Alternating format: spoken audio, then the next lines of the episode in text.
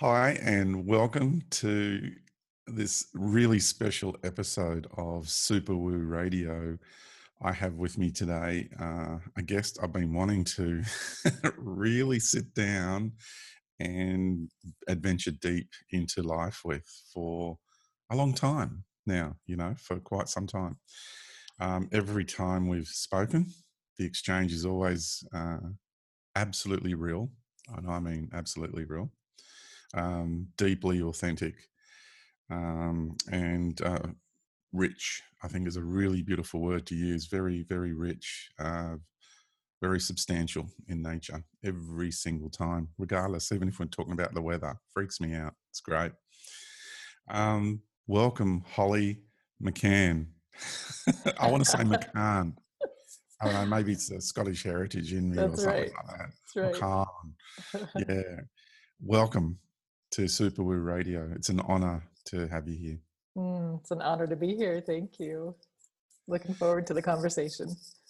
Oh, yeah, me too. Now, um, you have a very large project that you have been working on, and I'd really like for us to explore that and talk about that.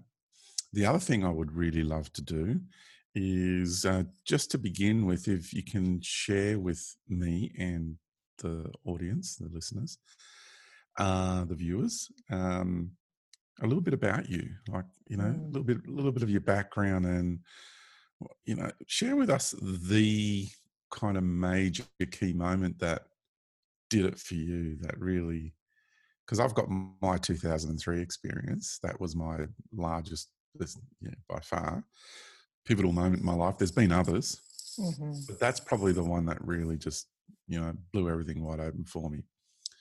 So I um, would love to hear about that. Sure. Yeah. So, gosh, um, I'm the oldest of four girls, grew up in a single mom family. So I kind of stepped into the role of the dad really young. And, um, and then just my whole life was sort of climbing the corporate ladder. What's the next rung of success? And went to college and then law school. I was a lawyer and a corporate executive for 10 years. Then I went and opened my own retail stationery boutiques and was a small business owner, um, Main Street USA, for 12 years. And toward the tail end of that, I started coaching other stationery retailers about how to market their business and how to tune into what success really meant for them, how to be Mm. authentic in their business. And, and then I launched a program called Wake Up to Your Wealth that was all about abundance mindset and um, yeah, really delved into the information marketing world. Ended up closing my boutiques and then um, went straight into Blue Sky Business Academy, which was my online coaching program, and did that for about six years. And um, yeah, somewhere in there went down through the whole breakdown to breakthrough with um, yeah, like my mom who lived with me had ovarian cancer and was terminally ill. Um, Wow. realized my marriage, I didn't want to be in the marriage anymore after 20 years. My business that I had built to great success, nothing was working anymore. It was just one of those like, no matter how hard I tried, it nothing was moving. It was like a brick wall until I finally surrendered. But that followed after I'd say my big breakthrough moment was probably 2012. Um, I was always a seeker growing up. I mean, as a kid, I would go visit on my own just every different denomination of church, just looking for that.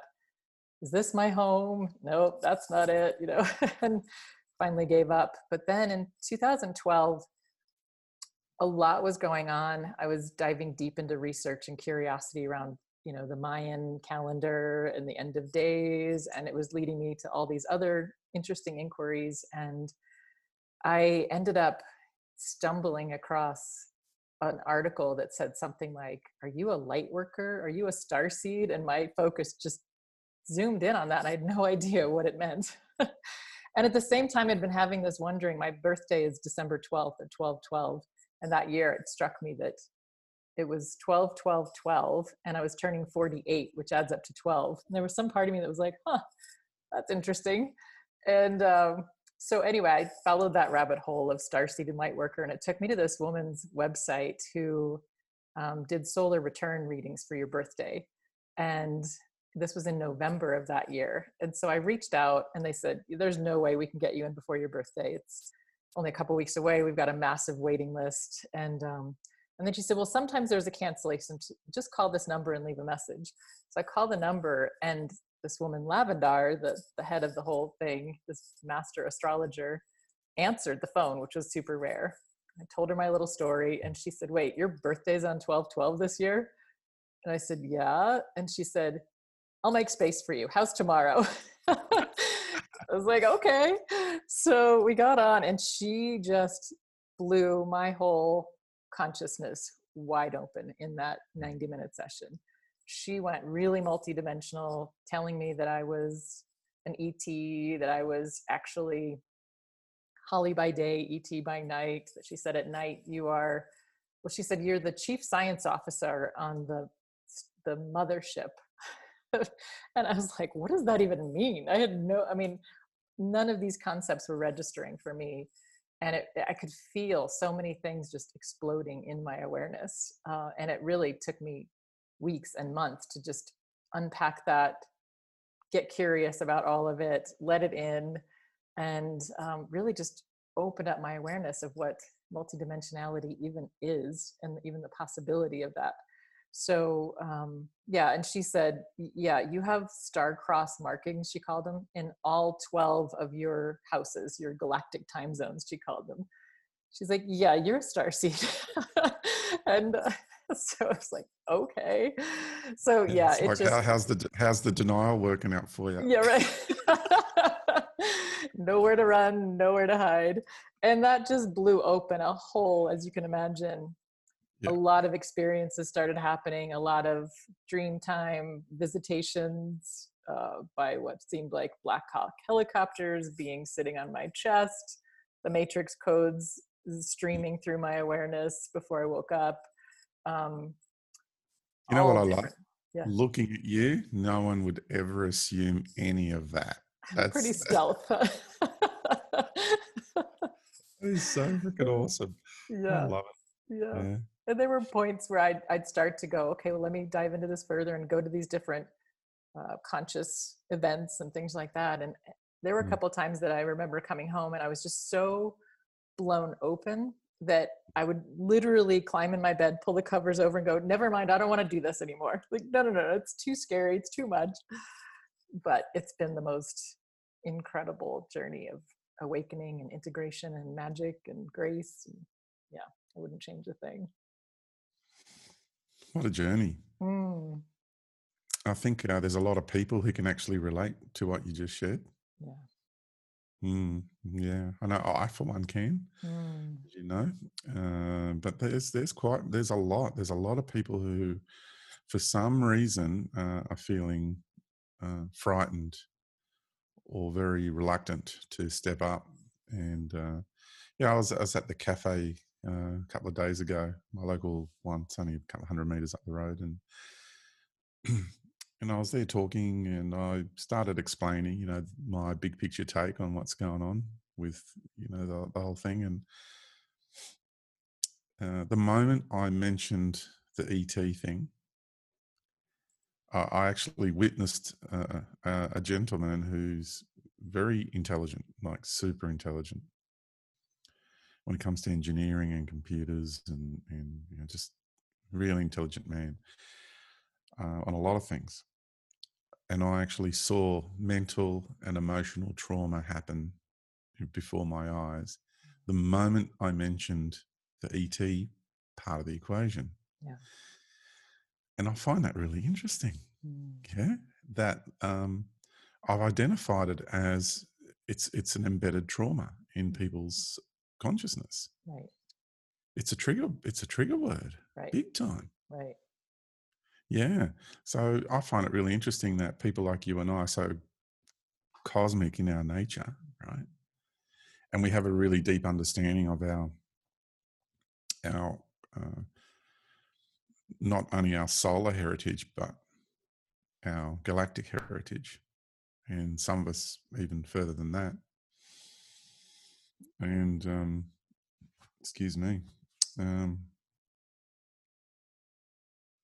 how we have the opportunity when we speak with people how do we convey how do we relate and i think that's a huge challenge it has been for me and uh, and I know it is for a lot of people, including yourself. You know, how do you relate to family? How do you relate to friends, community, mm.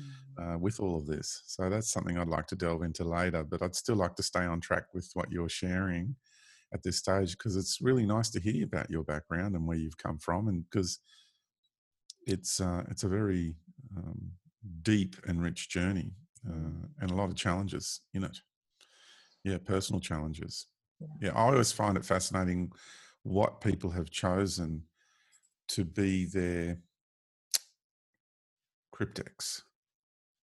You know? Yeah. It's like what series of challenges has a person chosen in sequence from one to the next to the next to the next, which is the hidden codes for them to unlock themselves. Absolutely. And open up their potential, right? Yeah. I love so, deconstructing that. so, you know, when, when I ask somebody, you know, a little bit about their background, that's what I'm hearing. I'm hearing their cryptics uh, journey yeah. of, of deconstructing and, un, you know, encoding and the, the hidden keys, the hidden codes that unlocks a person basically. That's to, right. To open them up to their potential. Yeah. I love a lot looking of people at it now. back on their lives, yeah, and they see misery and pain and so I'm like, no, it's it's it's actually the opposite. That's right. That's right. That's how I love to look at it. Like what's the blueprint that I created or like the breadcrumb trail that would mm. lead me back to myself, but it inevitably starts with going to the opposite end of the spectrum it feels like and then making the return journey. That's what I've found in my own experience anyway, what I scripted for myself mm. yeah it's it's fascinating to me mm. i know mm-hmm. for me i looked at two big themes um, that were perfectly scripted through my background um, one was money and abundance what what true abundance looks like and feels like uh, because there was a lot of times when i was growing up we just had no money including a three week period where we were homeless living out of cars and truck stops in tennessee in the middle of the winter. So and i always look back on that and, and so appreciative of that because that's in me that awareness of what's possible um, and and it allows me to have compassion for homeless people and all that sort of thing. Like um, these were sort of quote normal people who ended up in circumstances that led to homelessness and then my whole journey from there on um, was to never be in that situation again for me or my family and so it just was like i'm going to essentially control my world so that I have money and safety.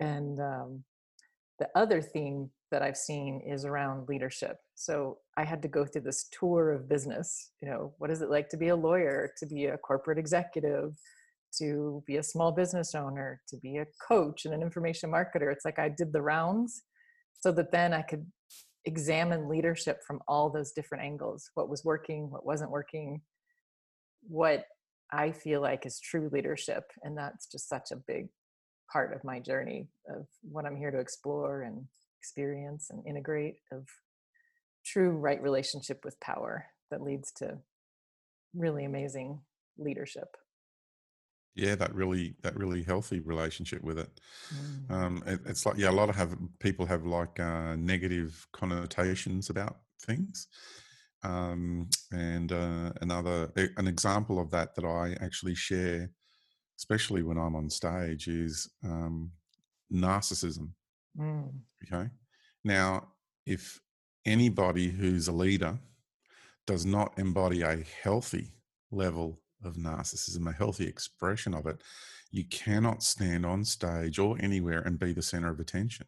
Right. The whole point of somebody actually being able to convey is is is to have that uh, degree of magnetism or that degree of um, f- focus towards the self and so I, I play on the word I, I, I play on without healthy level of narcissism we can't actually do the work that we do as leaders mm. and leading by example and and having uh, basically been under the spotlight right. basically. Right. And you've got to be able to handle that ecosystem. You've got to have that um, those qualities and those characteristics. You've got to have that oomph in you. Otherwise, when the spotlight is on you, you're just going to crumble. Yeah. And, um, you know, I get, um, you know, things coming at me from all different angles and have so throughout the years. It's, it's a lot less now than what it used to be, uh, which is great.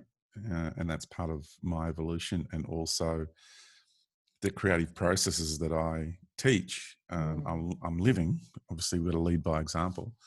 And so the ecosystem around me is far more peaceful than it ever has been. Doesn't mean I don't have any more challenges. Uh, when they do come, they're really quite sophisticated. And I just find it really fascinating that we get to.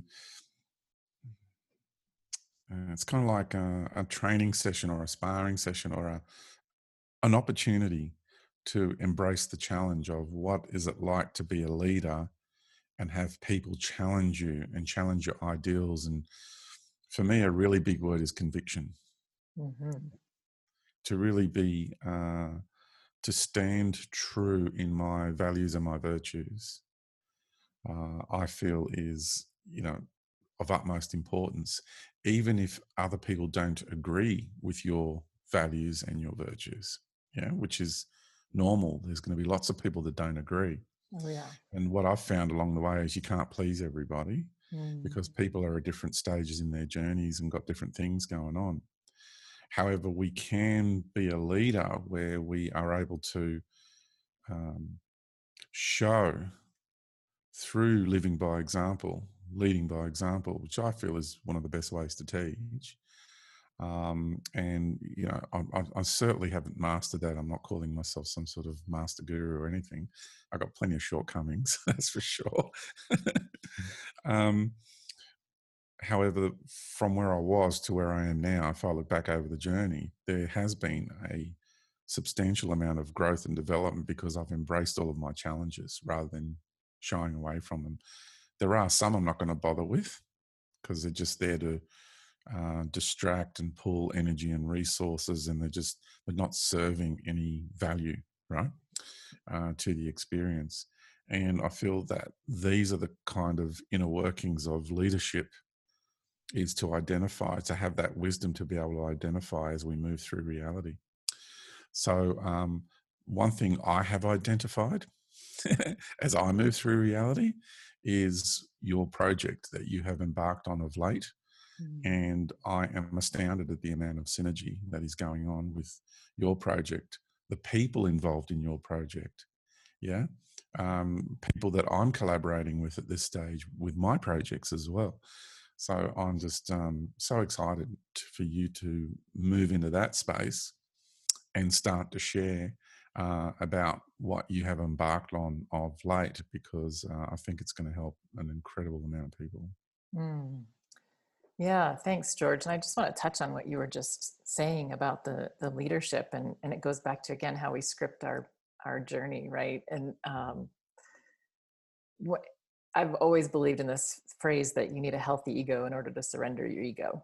And and so I look back with such appreciation for my journey of you know being the oldest of four girls, having a leadership role in my family, and then having a leadership role in every business endeavor that I went into, and and just having those experiences that just boosted my confidence of, and getting me more comfortable with taking that role, taking on the risks and the responsibility and all that sort of thing. And then on the, the, the return journey of integrating all that of, you know, where it was coming from ego and then how does it look when it's just coming from pure surrender and all that sort of thing. And you named conviction. I guess for me, I would call it in, in my system integration. I mean, an embodiment. I mean, nobody can argue with who you are. And so it's, if it's just coming from a mental belief or a construct, there can be lots of argument about it. But if you really integrated and embodied so many aspects of a particular quality like leadership, I mean, yes, people can project all over you and say things, but if I'm just like, well, this is this is just in me. I don't need to argue about it. It's not like a thought that I need to prove or defend. It's just in me, lives in me and that's sort of untouchable at that point. point and certainly not like you said like i'm just tiptoeing through the tulips all the time there's certainly dips and waves and and all that but it's it's powerful and it's a Love long that. journey you know, it's, it's yeah, I love that because it, it is about integration, really. That's mm. what we're about. Yeah. Yeah. 100%. And then you welcome in all those challenges and the experiences of not that that'll help you integrate what it actually is. So, mm. yeah. So, thank you for inviting me to talk about my um, love called Grail Leadership. Um, it's it's amazing to look back and see how it's emerged through me when I didn't even have any clue it was emerging. Um, I was on a crazy, divinely led international journey a couple of years ago that took me to the UK and England and Scotland and Ireland. And um, I only realized after I got back and was integrating all of it that it was a journey of picking up those grail codes and activating them in me. Um, mm. And what I mean by that is I just, I love the, the mythic archetype of King Arthur and the Knights of the Round Table. Because what I learned is he was never actually crowned a king, but he was known as a king among kings. Mm-hmm. Um, and all the kings looked to him and were led by him on the battlefield and that just came from who he was not because some external authority conferred that title on him or he claimed it because of overpowering others it just he just emanated it and it was that attractor field that drew people to him and his roundtable was he was shoulder to shoulder. He was no higher or better than any of the knights. He was one of them and and that to me is so indicative of where we're heading in true co-creation of we all have an amazing gift unique genius to bring to the roundtable and we're when we're each fully showing up in that unique gift or genius as i call it the roundtable just flows in synergy and it all works and it's where we get into those wobbles around power and trying to take power over others or give our power away to others thinking that they're more powerful or have something we couldn't possibly have ever um, that then that is what takes us into those spaces that cause that friction and that tension. And at the same time, that also catapults you forward. So it's not to create this bubble around you where there is no conflict, no tension. It's to welcome in healthy tension and to be able to have the capacity to meet it um, from a centered place and get curious about it because that's always that cycle of evolution. So Grail leadership is all about um, this movement of um, co-creating a world in sovereign unity, and for me, that speaks volumes about the integration of the sacred masculine and the divine feminine within ourselves and within every fractal from the very micro to the macro you know the most individual personal to the cosmic um, realms that principle applies and holds true in this universe, it seems. So, how do we align with that? How do we learn from nature that's right here teaching us how all that works? How do we look to the sun and the earth that are in sovereign union? And how do we just start to implement that and embody that in our own worlds, in our own organizations, looking at them as not mechanical machines, but as living organisms that are, um, I often say, uh, the sign of the uh, success of an organization is it becomes obsolete because it's fulfilled its purpose. And so then how do you let it go and create what's new that's coming through as opposed to the conventional mindset of how do you hold on to a business and make it last and make it continue to grow? I mean, growing may not be the most healthy thing. The most healthy thing maybe to keep it small and intimate. But whatever the, the original intention i call it or that sort of sole purpose why did that organism come into being in the first place why does it want to be present on this planet at this time what is the need that it's wanting to fulfill what's the call for it that it's meeting and when you can get really clear about that that's sort of the central flame at the heart of that round table. And the way i view it is that each person or organism coming to a round table with its unique genius is aligned with that central shared purpose or original intention and it aligns with their own original intention and and allows them to express it through this vehicle. And when you can look at that and appreciate the essential genius of everyone around the round table and then get in tune and harmony with the flow of nature it, just becomes unstoppable. I mean, that's regenerative toroidal flow of energy that's just giving and receiving and spinning in pure life force energy. Yeah, and I've been uh, experiencing that of late with, um, you know, uh, a couple of people that are part of the Grail Leadership Group. Right. And I am absolutely amazed at the qualities and the characteristics and the value systems that these people are embodying. They're two two women actually, Mhm. and the, that these women are embodying. And um, and I just uh, when we get together and we work and we work on a project together, it just turns into like this big happy jam session, Right. right? And we're just jamming. It's like um, you know when musicians are jamming in the garage or whatever, and you just hit that note together, that harmony, and everyone in the band turns around, looks at each other, and just just this is these moments of wow, that just feels so good. That's what, and we're like, yes, please, more of that, please, right?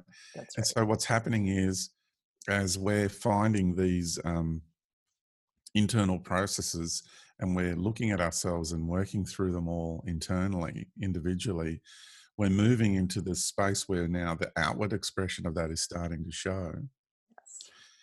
and and and the collaboration and it's really the co-creation that is is happening in with such synergy Mm. um and it just it's automatic like peace is an automatic byproduct you know you don't have to work at it you know right. um, fun fun is an automatic byproduct of these beautiful co-creative processes um energy synergy um you know and and stimulation we get we stimulate one another it's like we catalyze one another we you know we, we in- the old term was we bounce off each other. Excuse me and i just find it absolutely amazing how just for a few hours we can come together and just bang bang bang bang bang bang bang and you know get into such a flow of creativity. And any challenge that occurs we just we just find the solutions so quickly. And if there is one that we cannot achieve in that moment we go oh we're just going to let that go and we go into this beautiful place of trust and we know like we just inherently know it's going to show up and sure enough it does sometimes it's five minutes later sometimes it's an hour later sometimes it's a week later it doesn't matter but That's it right. always shows up that trust is a massive part of this right you're trusting in uh, an awareness or an intelligence that's beyond what our minds can can Yeah. solve a problem you know which is normally how conventional organizations do it and they want to solve a problem and so first if you can flip that and say what if there is no problem? You know? And uh, and then they also want to throw a lot of resources into the center at something. You know how do we make this happen? Like put a bunch of employees on it or put a bunch of money on it or um, and and what i find is like we're doing the uh, inverse where we're saying if there's like some stuckness create more space in the center for what wants to come through. And so how do we just create space? And one of those ways is just to go oh this is feeling like pushing so let's just back off as opposed to like oh we're sensing pushing let's push harder. Like we're to overcome nature with our will. You know it's like how do we just allow space for divine will to come through? And that is just the most grace and ease where you just are like how did that happen? It just before you even know you have a need it shows up in some cases. So it's it's amazing mm that's it yeah. Um, so for me, surrendering um, to that aspect of me that made the decision to come to this world yes and have this incarnation, because I came to realize through some very arduous experiences, because, you know, a little bit stubborn at times. And uh, it took a little bit of work for me to, um, uh, I would say, get with the program of who is George Kavasilis, right? uh-huh.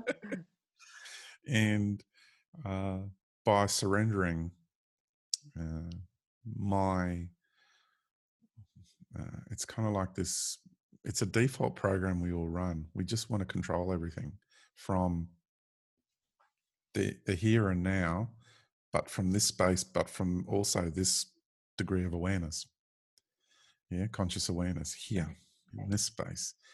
And the analogy i give to people is it's like uh, you're playing a computer game and your greater being is the one who's sitting down deciding to play a game with the hands on the controls and then it decides what character it's going to be in the game what abilities it's going to have you know and then it chooses the challenges that it's going to go through.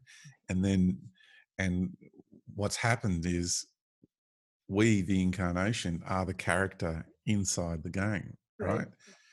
thinking that we're going to control things from in there right, right. without any without any uh, consideration to how it is we got in there to begin with right? Right. Right. Um, so if we actually allow ourselves to relax in the game and allow that part of us to connect back up to the part of us that's got the hands on the controls then all of a sudden there's this flow that occurs from the intention from beyond the veil from beyond this world. It flows into this world and this is the fountain you know that i talk about you know turning inside out. Right. so we're turning inside out but where the flow is coming from is from deep within which is the aspect of us beyond this reality. When we do that then we understand what needs doing. Mm-hmm. it becomes more effortless. We end up really just flowing. And the wisdom is is there and love and peace they're all automatic byproducts. And the other thing that's really important is when you do that as well, and you allow yourself to connect and turn inside out, uh, consciously connect because we're already connected, um, you begin to realize how wealthy you are. Right? Exactly. So it's like, well, hang on a minute. I'm so wealthy.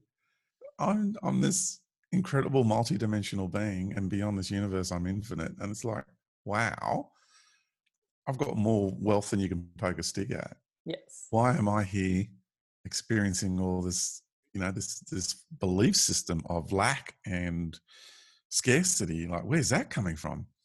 And so that also dissolves over time. And next thing you know, you you you realize you're, you're wealthy beyond measure on the inside. We're in a fractal world right? Which is the whole universe is expressing itself here in one planetary realm, which means all the wealth of the universe is all around us. We are marinating in this stuff, right? right. right. So we're wealthy on the inside, wealthy on the outside, everywhere, especially friendships and loved ones, and that's wealth beyond measure, right? And then all of a sudden, with that flow of turning inside out, and that what you said earlier about the toroidal, mm-hmm. it becomes a feedback system. Right. Now all of a sudden, wealth and an abundance of wealth starts to become an automatic byproduct. And you know, when I talk about wealth, wealth comes in the form. So, you know, when I'm sitting down with my friends, I'm like, I'm so wealthy. Mm-hmm. You know, the next time I spend time when I'm speaking to my, my my sons, or I spend time with them, or I get to hang out with them, I'm just like, I'm so wealthy. Look at this, wealth beyond measure. You know, and this, for me, was an integral turnaround in my psyche, in my consciousness, because all of a sudden gratitude is in there thankfulness, gratitude, love, appreciation, all these beautiful qualities. Wow. It's just, yeah, yeah off we go. I so love how you hold that, George, and how you explain it. I, um, through this journey of my sort of awakening, I was always curious and chasing down rabbit holes and reading a lot of books and all that sort of thing and and I would start to digest and integrate it and I always sensed that I was a part of creating this blueprint of my life and that it wasn't some like the gods or a god it, it was me and some level of me and the more I would express that a lot of people would be a lot of have a lot of resistance to that saying well that's just your ego trying to hang on to control. You know it's a spiritual bypassing like you should just surrender to the divine or to the universe and all that. I'm like yeah but what is the universe but a co-creation of each of us in our greater being state? So when i found your book i was like this is what i've been saying and feeling and it just it put it into a framework that just so resonated so deeply with me and one of the ways that it's come through me in my work with grail leadership is this notion of abundance um, I, I, I will say from my heart and the deepest part of my heart that I have the least money coming in these days, or I have had periods over the last several years, the least money ever coming in, and I feel the most at peace, the most Mm-hmm. wealthy, the least concern about lack or scarcity of money. Uh, and just this deep peace and trust. And again, it's not 100% of the time. I definitely go through waves and dips, but um, where it plays out in Grail leadership with this original intention is I feel like I was just shown that that original intention is like an acorn is to an oak tree. So it contains the information of everything that that tree will will ever need to expand into an oak tree. And and while it may not be, you know, technically contained in that seed, it contains the force of attracting whatever is needed. And what happens is that it's as I see it, it's it's an unfoldment in what I'm calling divine timing. And what I mean by that is that my greater being is like, and now this is ready for the next level. And now you're ready for the next level. And now you're ready for the next level. And and and it may not even be my readiness, but my collective's readiness. What is the universe ready for? What is humanity ready for? You know, that sort of thing. What's your community ready for right now? And I've just learned to trust that. So when I can say, like, oh wow this thing was always there it just hadn't unfolded into that layer yet and and so whenever i start to dip into that uh, oh gosh where's this going to come from how's that going to happen i can just remind myself like it's there it's just not time yet and when it's time it'll be there and when you can operate in that trust it's just such a flow state of grace and ease and magic that's just so fun to witness and appreciate. I mean, my friends and I, some of the ones you're talking about, we said at some point we've joked like we're gonna stop saying like this is amazing! Wow like and then we're like no let us never stop being like wow this is amazing because it, it, it yes it is just the way it is and it's always awe inspiring when it happens. Yeah it's kind of like um uh i've i've often said that things don't really surprise me much anymore. Yeah? But i never ever cease to be amazed. Right. Right and delighted. Oh, absolutely. Yeah yeah. Yeah yeah. Yeah fantastic qualities to have in our you know um, adventurous escapades through life and you know for me uh, the work i was doing yesterday you know really really big so it was about a 16 hour day for me yesterday if not more and i'm like well I absolutely, I've got to tell you, I bounced out of bed this morning, like I said to you before. I woke up an hour before my alarm was set. It's, it's, for me, this is play. You know, it's, that's right. It's not work as we know it traditionally, right? Right. It's, this, we're meant to be, we're supposed to be living our passions. Mm. Yeah. Absolutely. And what, what, what nourishes us, what makes us, feel warm and full and it's like you know um, you know you're, you're, you're cold and wet and then you come inside by the fire and you get a nice warm bowl of soup it's kind yeah. of that sort of feeling you know yeah nourishing yeah yeah i remember saying several years ago i was at a retreat and we were sort of putting our intentions into the center and, and i said i see a day when work is play and play is the work and I turn around so many times and I'm like, I'm living that intention now. It's so playful and joy filled. And this co creation, you know, I want to say that um, is that okay if I start sharing with you how Grail leadership has emerged in this true co creation? Oh, 100%. You take this wherever. Look, I'm happy for it to go wherever it needs to go. Yeah, because yeah. um, I did want to dive deeper into it because we also also want to talk about an incredible project that you embarked on recently, which mm. blew my socks off. Um, that just, yeah, and and it's not a biased opinion because there was, you know, an acknowledgement of me in that. Mm-hmm. It genuinely blew me away, and everybody who I have shared that with has just, you know, they, they're picking their jaws up off the ground, they're pulling their eyeballs back into their heads you know, the sockets, I'm telling you, what you created there has spoken to so many people and it's completely changing their lives. Mm. Yep. Thank Next you, level. Yeah. Thank you. Thank you. I'd love mm-hmm. to talk about that. Yeah, I just want to share because this is such an example of really what I see as true mm-hmm. co-creation and synergy as and a, and a much more feminine integrated form of leadership i don't want to say feminine leadership because it's it's really just that the feminine has now risen to meet the masculine in in this way of you know after my european trip and all these things i just had this pressure inside me of these messages and these codes and i could see mandalas and you know ways that business organizations could be organized that lead to much more mutual thriving and true prosperity not just bottom line profit. And you know my friend don just kept saying just write a book. And i was like i don't want to write a book uh, you know uh, but this has to come out of me. And so i spent a month all by myself in um, in New Mexico up on the top of a mountain in this gorgeous retreat home and just you know I went there to write. And it was the most uh, agonizing process because I would be on the phone with Don and with Julia um, just sobbing going it's too much. How do i take energy and put it into words and you know sentences? And it just limits it. It's too big. And um, and i often said it when i looked back that it was um, like giving birth to an octopus while riding a whale. I mean it just felt like there was no way i could sit down in this neat orderly way of like declaring concepts it was just something that was trying to move through me and i was trying to put words to it and way to communicate it and after I got done with that month, I vowed that I had to publish something by my birthday on 1212, and this was the month of November.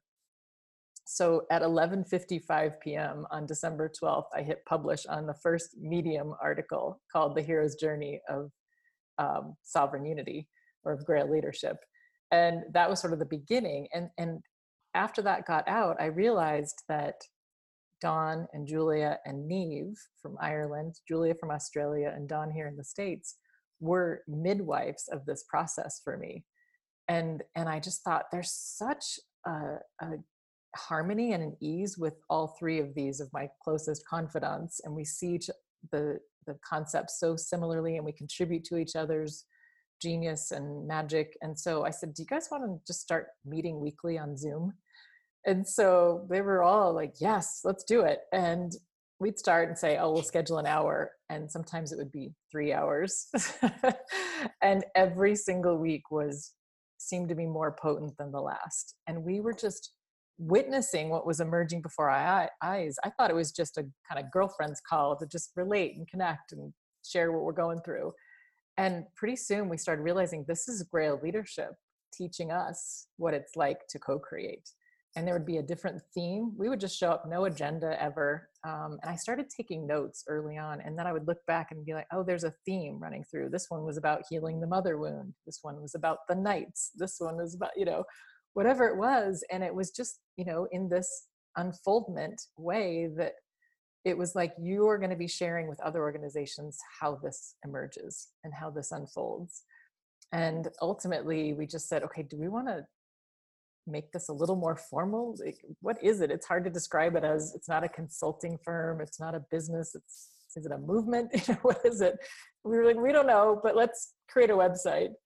And uh, so that's when at the same time neve was feeling like she needed to spin off and go deep into her magic that she's bringing called origin that's amazing and synchronistic with all this so at that moment, Neve was really feeling the call to go deeper into her work, which is called Origin. That's just amazing and very synergistic with all of this. And then Don and Julie and I said, yeah, let's create a website and see what happens and start having weekly calls and inviting people to them that are aligned with these topics. And it's just continued to unfold into this beautiful community. And each week we dive into different concepts. This last week we talked about alchemizing the rescuer archetype. I mean, each week is just a different, we just tune into what's happening in our world, in the collective, and just talk about it.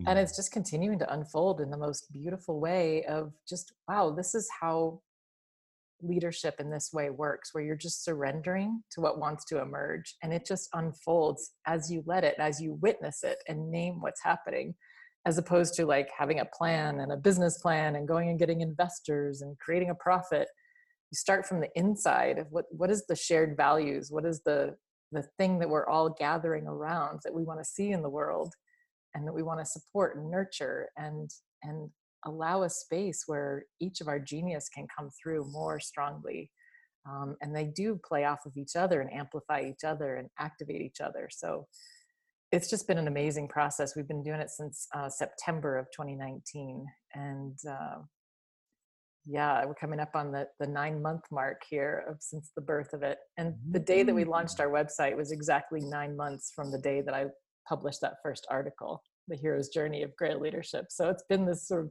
birthing in waves kind of process but it's so joy filled and we do this you know what i call dynamic hierarchy so it's just obvious in a moment whose genius wants to step forward and who's being called forth.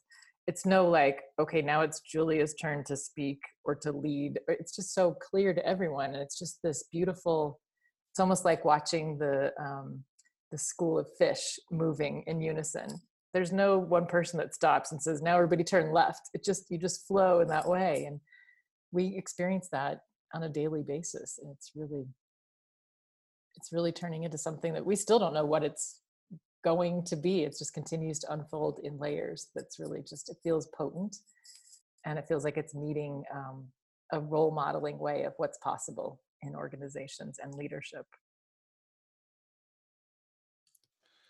Oh, I, I gotta, I gotta agree with you. I think it's absolutely fabulous. I'm, it never ceases to amaze me how, um, when I'm in those spaces with that ebb and that flow with people, and that's what I was explaining earlier with um, working with, um, you know, people from your group, and it's, it's like, it just makes sense. We just have this it just works. It's so hard to explain. I can use I can use terminology or labeling systems like uh, people feel familiar. Um, there's a familiarity with everybody. there's a synergy. Um, it's like working with old friends. Mm-hmm. Um, the friendship is there. There's no doubt about that. Uh, what else is there? Uh, it just I'm just trying to. I, I can't. It's. It's like there's a new version of me that's emerging. Mm-hmm. Still intact, though, is the old version of me. It's like, um, how can I, what I want to say? What I experience is ancient friendships, like ancient friendships. Yeah. Mm-hmm. And those friendships come through, but at the same time, there's a new version of each of us emerging. And as we bring through those ancient friendships, the friendships are evolving and growing into something new as well. Oh, it's so hard to put into words what I'm trying. Like, I've got this energy, I am this energy, and how do I translate this energy into words? Right ah, it's and it's this ecosystem which is just supportive, nourishing, non-judgmental. Um, like I was on the call the other day with you know last week with with um, the group. That's one of the biggest experiences of my entire life. Yeah, and uh, and I did talk about the energy that was emerging.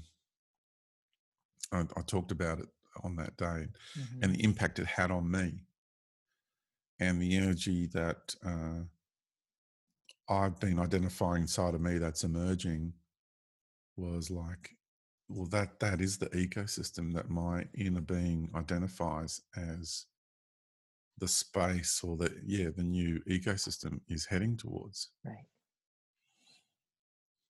Yeah. I don't know how else to put it. It's really quite amazing. It is, and it, it's the best I've been able to describe it is a field. And mm. I love the Rumi quote out beyond the ideas of right doing and wrong doing, there's a field. I'll meet you there. And we're like, that's the field. It's beyond field.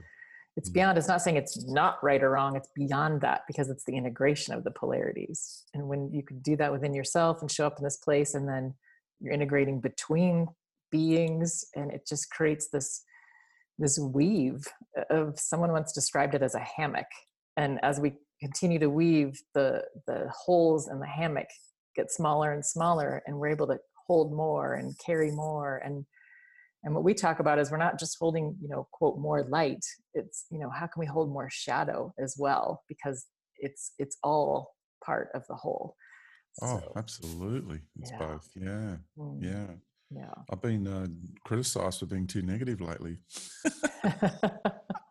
which is really interesting i've um uh, because I've decided to um, express the um, more the um, delving into the big picture of what's been going on in the world lately, uh, with you know the whole uh, crown virus, etc., etc. It's mm-hmm. really interesting that um, how people are being triggered in different ways because myself and the majority of the community we've done a lot of shadow work right. within ourselves so we're fine navigating our way through a lot of these more negative sort of flavored um, topical issues. Right. Yeah, and we're and we're actually looking to embrace, looking to um, alchemize and transmute and transcend. Right? right. Um, but it's amazing how many people are just like, whoa, it's can't do it, can't go there. Uh, right. Uh, some people accuse me of um, being possessed by something really dark. Oh, and, yeah turned right. into you know and it's really quite interesting because you would have had that along the way too with you know when when we um, really step into that space of embracing the light and the shadow not only in ourselves but in the world around us different folks get triggered in different ways. Have, have you experienced that too? Absolutely. I don't know that it, i think it's inevitable for anyone because we're expressing something that people aren't willing to meet in themselves yet and then they'll get triggered by it. And uh, and that's what i think i've i've witnessed what i chalk it up to when i see people being very resistant and triggered about you know shining a light on what's actually happening here it's um for me it's a it's a delicious opportunity to find where my edges are to find the parts of myself that haven't been loved back into wholeness. So if I get really triggered and in fear about my sovereignty being taken away, it gives me an opportunity to go into that and say, well, is that even true? Is that even possible? Is it possible for my sovereignty to truly be taken away? No, but if I'm just like, don't show that to me, I will have never found that level of freedom in myself to to stand in the knowing and say, my sovereignty cannot be taken away. Otherwise, I would just have this low level, like fringe fear of my sovereignty being taken away that I just never dove fully into to complete that cycle to say, hang on, is that actually true? I would just live in that like discomfort of like, oh, it might be true. I'm gonna I'm gonna do everything I can to control that and not have that happen to me. But it seems like the inverse happens when you're really willing to meet it and integrate it and not resist it and, and be in fear of it, almost by definition, it won't happen to you because you don't need that reflection back to, to come back into more wholeness. So it's, yeah, and it takes a lot to, of, of practice to continue to experience that. And it's because it's, it's hard for the mind to go there and, and think that that's what's going to happen you know mm. so it's it's so helpful to have these trusted intimate people that you can go the, to this depth with and and feel safe that you can just you know say oh, i'm in fear and they're not like oh you don't need to be in fear you know just like oh yeah how's that feel? you know and create that space to untangle all those different shadows and wounds and trauma and not be like oh she's just not getting it or whatever might happen just to leave all that judgment aside and just fully welcome whatever is showing up because we know the the core essence of who you are it's, it's yeah it's really about embracing the process you right. know and i say to people see on the other side of that process you know see on the other see on the flip side yeah. and i um one thing I've learned to do is to genuinely embrace my process. Yeah. I, I have to. Otherwise, I'm going to be in denial of certain things that I need to be looking at. Mm-hmm. You know? Um, uh, and I and I and I'm actually resisting or denying or pushing away a part of myself that's, that's wanting to integrate and come home. Right. Right. And and if I continue to, you know, be in that space of like you said, other people judging other people, but we judge ourselves internally. It's amazing if you were to actually have that realization how much we do it to ourselves, right. to our own thoughts and emotions within ourselves, but to actually embrace that and bring it home. Um, yeah, that is that is a massive shift mm. for me mm. that happened internally. Yeah, um, which when I observe people like yourself and and the Grail Leadership Group and the the because it's what I've experienced so far, it's mostly women, mm-hmm. and and I understand why.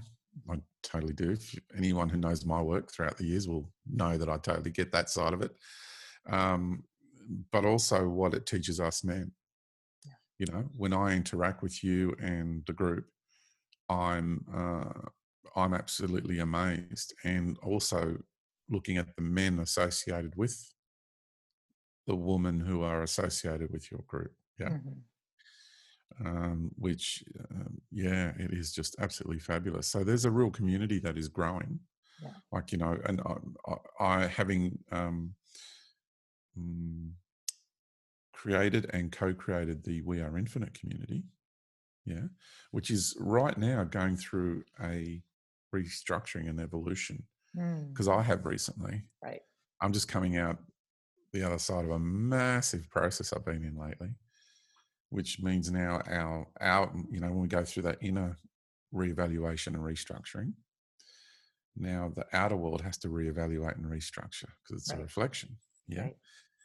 Um, and yeah, things are really changing there. So I feel that um, the co-creative process of me and what's happening all around me uh, there's an energy to it and then there's an energy to what you, who you are as a being and your creations and then i'm looking at other people as well and their energy as beings and their creations and this new version of me that's emerging the new version of you that's emerging the new version of them that's emerging mm-hmm.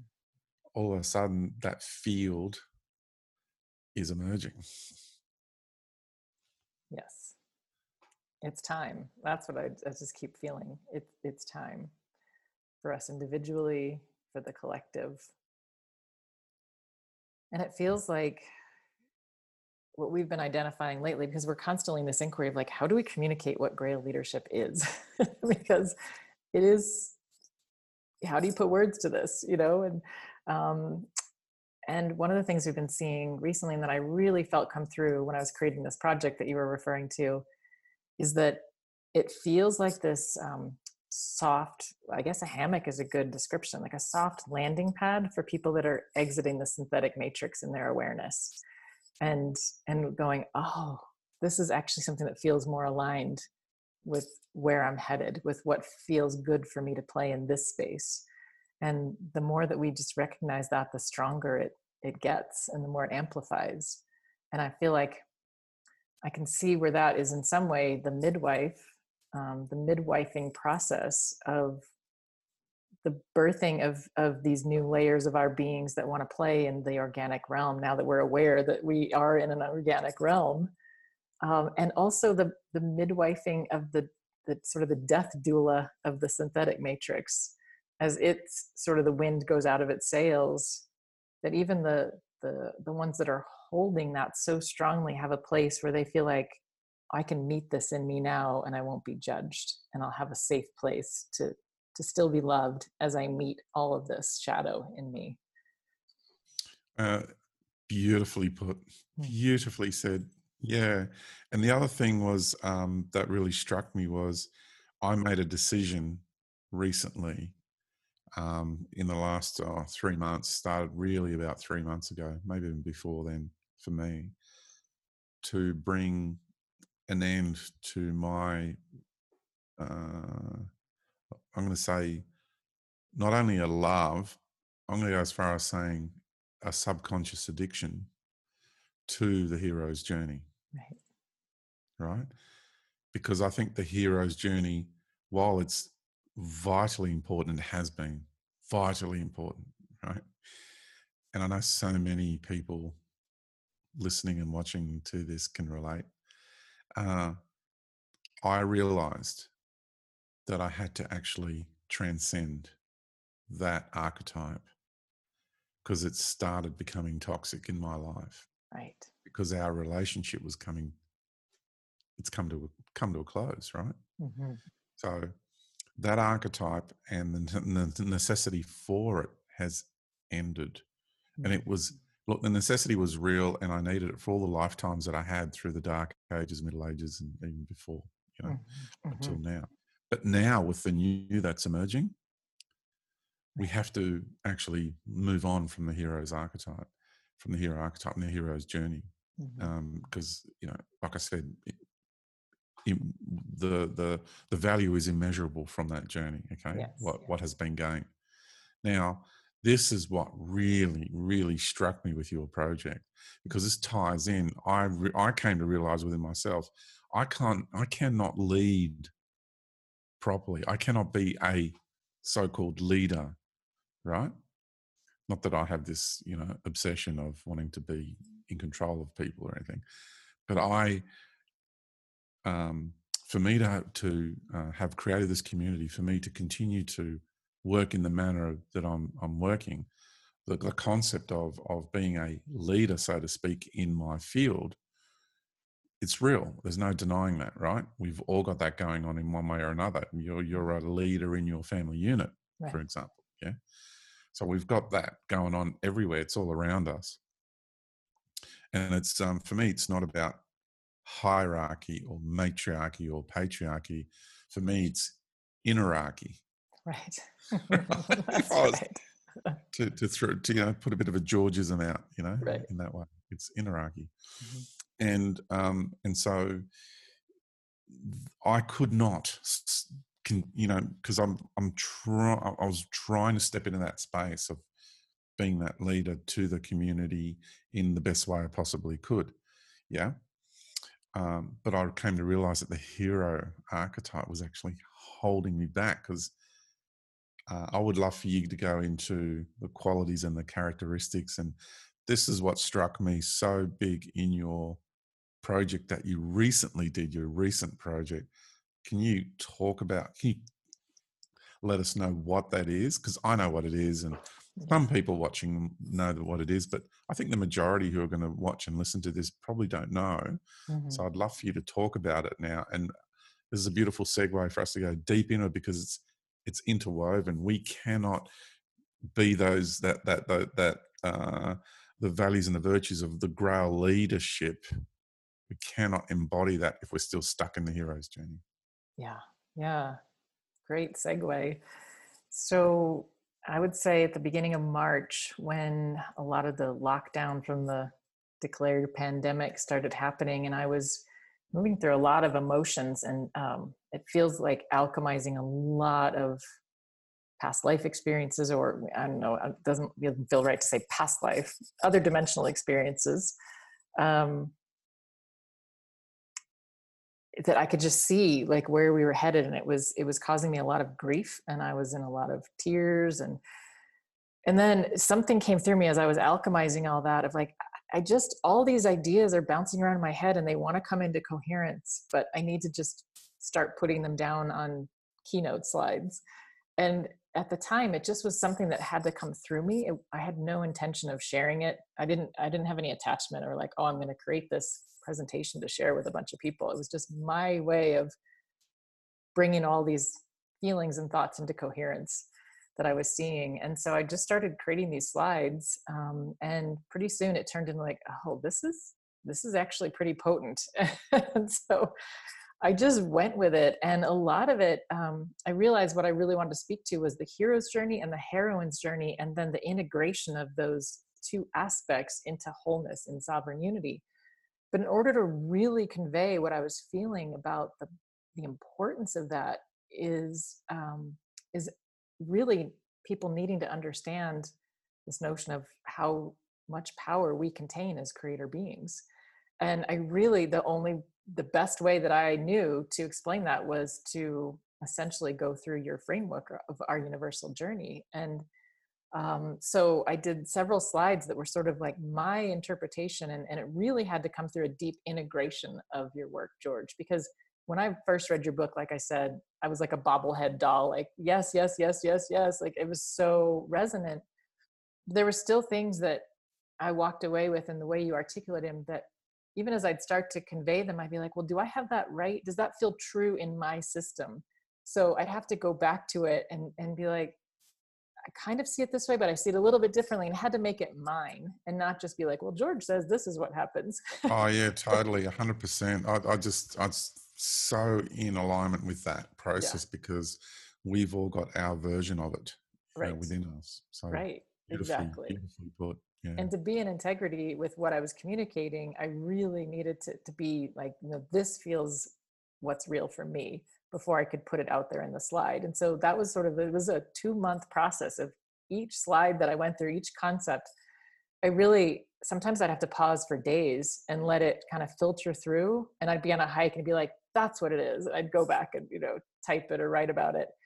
Um, so ultimately, I came up with a title called Humanity's Heroic Journey A Quest for the Holy Grail, but holy is spelled W H O L L Y, which is I love that. The wholeness, right? and um, and really talking about the hero's journey as I was seeing it is sort of the the outward um, yang kind of masculine aspect going out and finding our power finding our sovereignty our freedom. I can slay dragons i can stand up to these knights i can survive battles you know what the the what we think is power that we build that healthy ego with of like oh i'm building my confidence through these experiences and these trials that i'm like surviving and coming out stronger and all that. That's that outward hero's journey.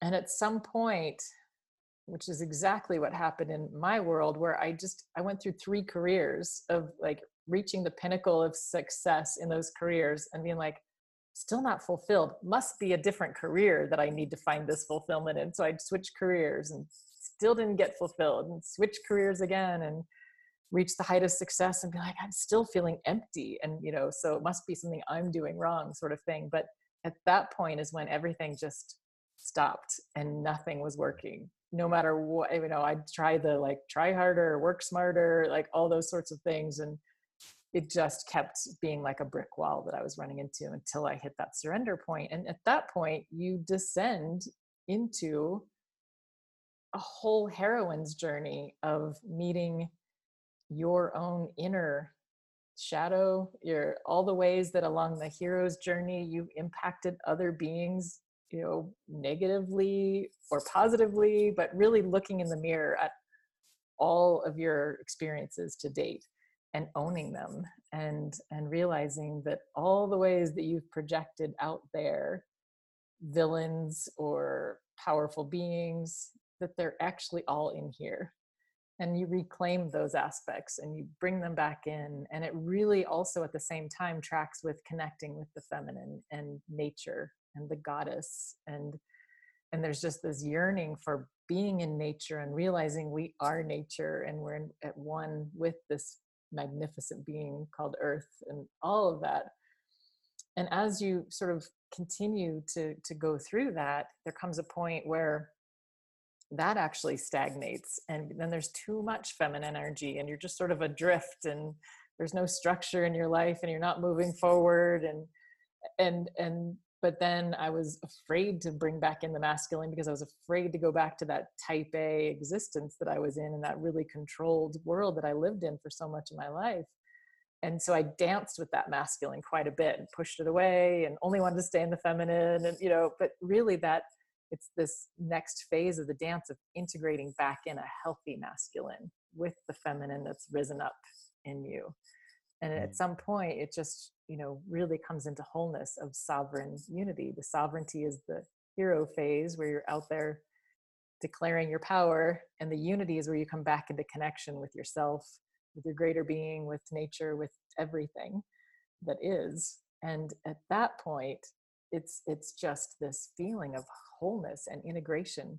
And it's not like a one and done like okay now i'm complete. You know i mean? It continues yeah. to deepen and reverberate through experiences but it definitely feels like this arc so i saw it as you know you use the sine wave a lot of light you know there's the line and there's the curve above and then the curve below and that's exactly how i was seeing the hero's journey is the curve above and the, the light and then the the heroine's journey is the descent below sort of that subterranean journey through the darkness. Well well if i can add to that the heroine's journey is the missing part of the rainbow mm-hmm.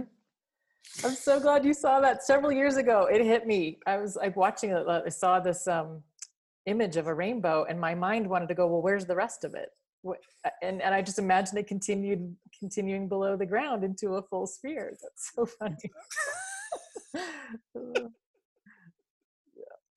yeah. yeah. Yeah. So when when I saw that in the presentation and the way you presented it was just oh, fantastic. It spoke so deeply. I related to it 100%, right? And it just yeah, it really that that I don't want to give away too much, but I'm just going to recommend everybody to watch it. I really, yeah, absolutely. Yeah, I'm a bit lost for words now. the energy is so big. wow. Well, yeah. actually, it feels like what I wanted to speak to on that is that, as you're saying, this leadership, and you, you know you're a leader, but we're we're sort of moving beyond that old form of mm-hmm. conventional what's known as a leader and and a lot of times that holds us back. Well i don't want to be that kind of a leader so we sort of stay small but for me leadership is now how do i just well essentially allow my greater being to lead?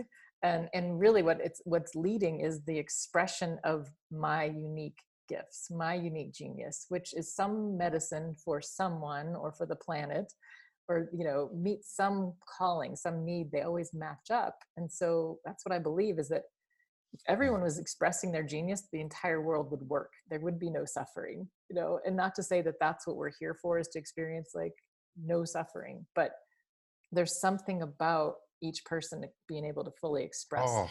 their genius and their their medicine right and so that's oh, what leadership is like agree. for me yeah. yeah. i'm just yeah. expressing this message that's coming through me and I've scripted it like I'll take the the Grail leadership message and then I had to go on this journey of living it and to deeply embody it to be able to to speak it and that's exactly what you're doing and we are infinite. You signed up for that, you know, it was aligned with your soul journey and you had to live a life that prepared you for embodying that message. But but now, you know, we are infinite has become something different. Right. That's evolved now. Yeah. That's evolved into our journey home dot earth. Right right and it is just uh, you know look look look at what's become of it and it's yeah. part of the evolution see this is yeah. what i'm in agreement with you it's like i'm um, our journey home dot earth has emerged and what was really interesting is about i went through a nine year gestation period with um, from the birthing of our journey home dot com.au that was the original url uh-huh. yeah and that's where Super Woo Radio was birthed as well, spawned out of that. Uh-huh. And I uh-huh. really feel that a lot of what we had back then was way ahead of its time.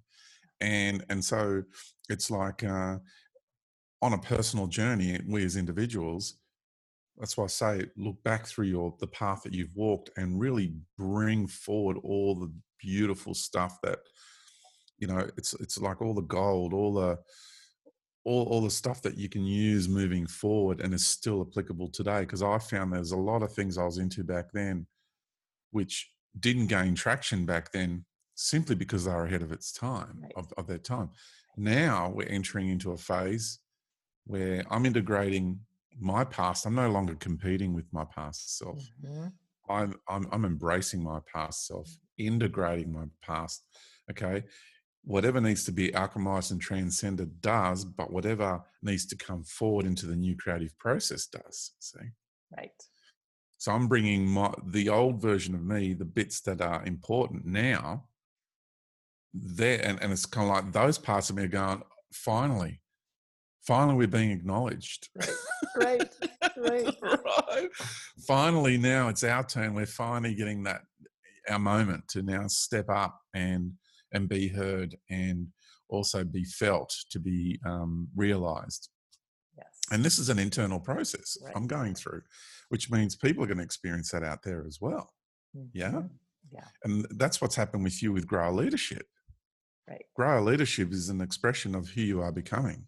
exactly our journey home dot earth is an expression of who I was and who I'm becoming. Sorry, I meant to include Grail leadership is who you were, bringing all the qualities and characteristics of who you were, the things you have done, you have been, and and and all that deep process that you went through also to to alchemize and transcend all the parts of you that needed dissolving and integrating right right. back in but also and now you have all the parts of you that are now really coming into play that you tried implementing back then tried expressing back then but didn't gain traction didn't quite work out. Right. But now is the time for those parts of you to step up and it's their time now you know? Mm, so it's our time now within ourselves.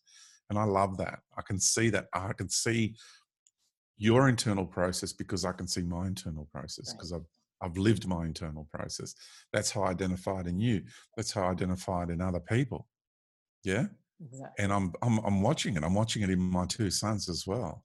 Mhm. they're just they're just going through these incredible transformations right now. And uh, yeah i couldn't be prouder you know as a, as a dad as a father. And the conversations that we have and the communications that we have now are so different to what they were even a year ago wow. right? So really bra- embracing what's happening now this cosmic waves these you know and, and and identifying the themes of the waves and surfing them oh it's just beautiful. And that's what i love about um, you know Grail leadership because that's what you do. You um, you know how to identify. You're not afraid to actually look at yourselves and embrace and really step up and go through the changes that you need to go through. And that's what i'm seeing in um, in the people i'm working with yeah Mm. that are associated with Grail leadership. Yeah. Yeah Yeah, and I recently went through some phases of that, what you were talking about, um, where bringing forward those golden nuggets from the past, because Mhm. yeah, it definitely happens in these these waves where it feels like you know you're in. I was in a very masculine hero's journey, then the very feminine, and then it doesn't mean you just switch back and forth. At some point, you know, the integration happens, and it causes this like uh, disturbance, like turbulence because at first I could see that I was pushing away my old self. I don't want to go back there. I don't want to be that type A stress monster. The more I could let in, like, okay, well, I don't need to bring that part back, but I can still bring in the leadership and the, you know, corporate structure, the business know how, the way to systematize things, and understand the the feminine part of me that exists at my core and and that that's ever present so that balances out and in some ways negates that type A stress because that's what like burns off those layers that weren't healthy. And yeah, so it's it's you're right. It's not at odds with your past self. It's bringing forward those golden nuggets with the alchemy of burning off the parts that don't want to stay, that were just the wounded parts and the parts that Mhm. wanted to be loved back into integration. yeah absolutely Hmm. Uh, I, i'm just so excited about um, how things are unfolding it's it's that creation it's that co-creation and and finding that that that co-creative process within myself you know with with you know, that inner dialogue you know i have really good inner banter with my greater being Right. you know we have a, sometimes i could you know do this to my greater being you know all right you know i don't do that as often as i used to Right. Same. yeah but every now and then it's still fun you know it keeps keeps us each on our toes but we you know it's kind of like uh, i used to say to my greater being will you come down here and do this and then Right. my, my my greater being goes well i have it's you and i'm like oh checkmate you know these right. so Right. it's that it's that we are our greater being our greater being is us Yeah. obviously you know Yes. um it's lovely to experience that separation but also the unity Right. is what's really there and we know that the separation is just part of a uh, people use the word illusion a lot but it's just part of the construct right, Right. Right. Is, is to experience that it's Yeah. and you know and so we might as well enjoy that Right. Right. you know and, and that's where i go you want me to do what. Right. Right. and there's times that i'm just like no i, I no no only like if if i'm going to head in that direction then I want this and I want that, right. you know, right. and, and and that's it. If if if those if those parameters aren't filled, it ain't Mm. happening.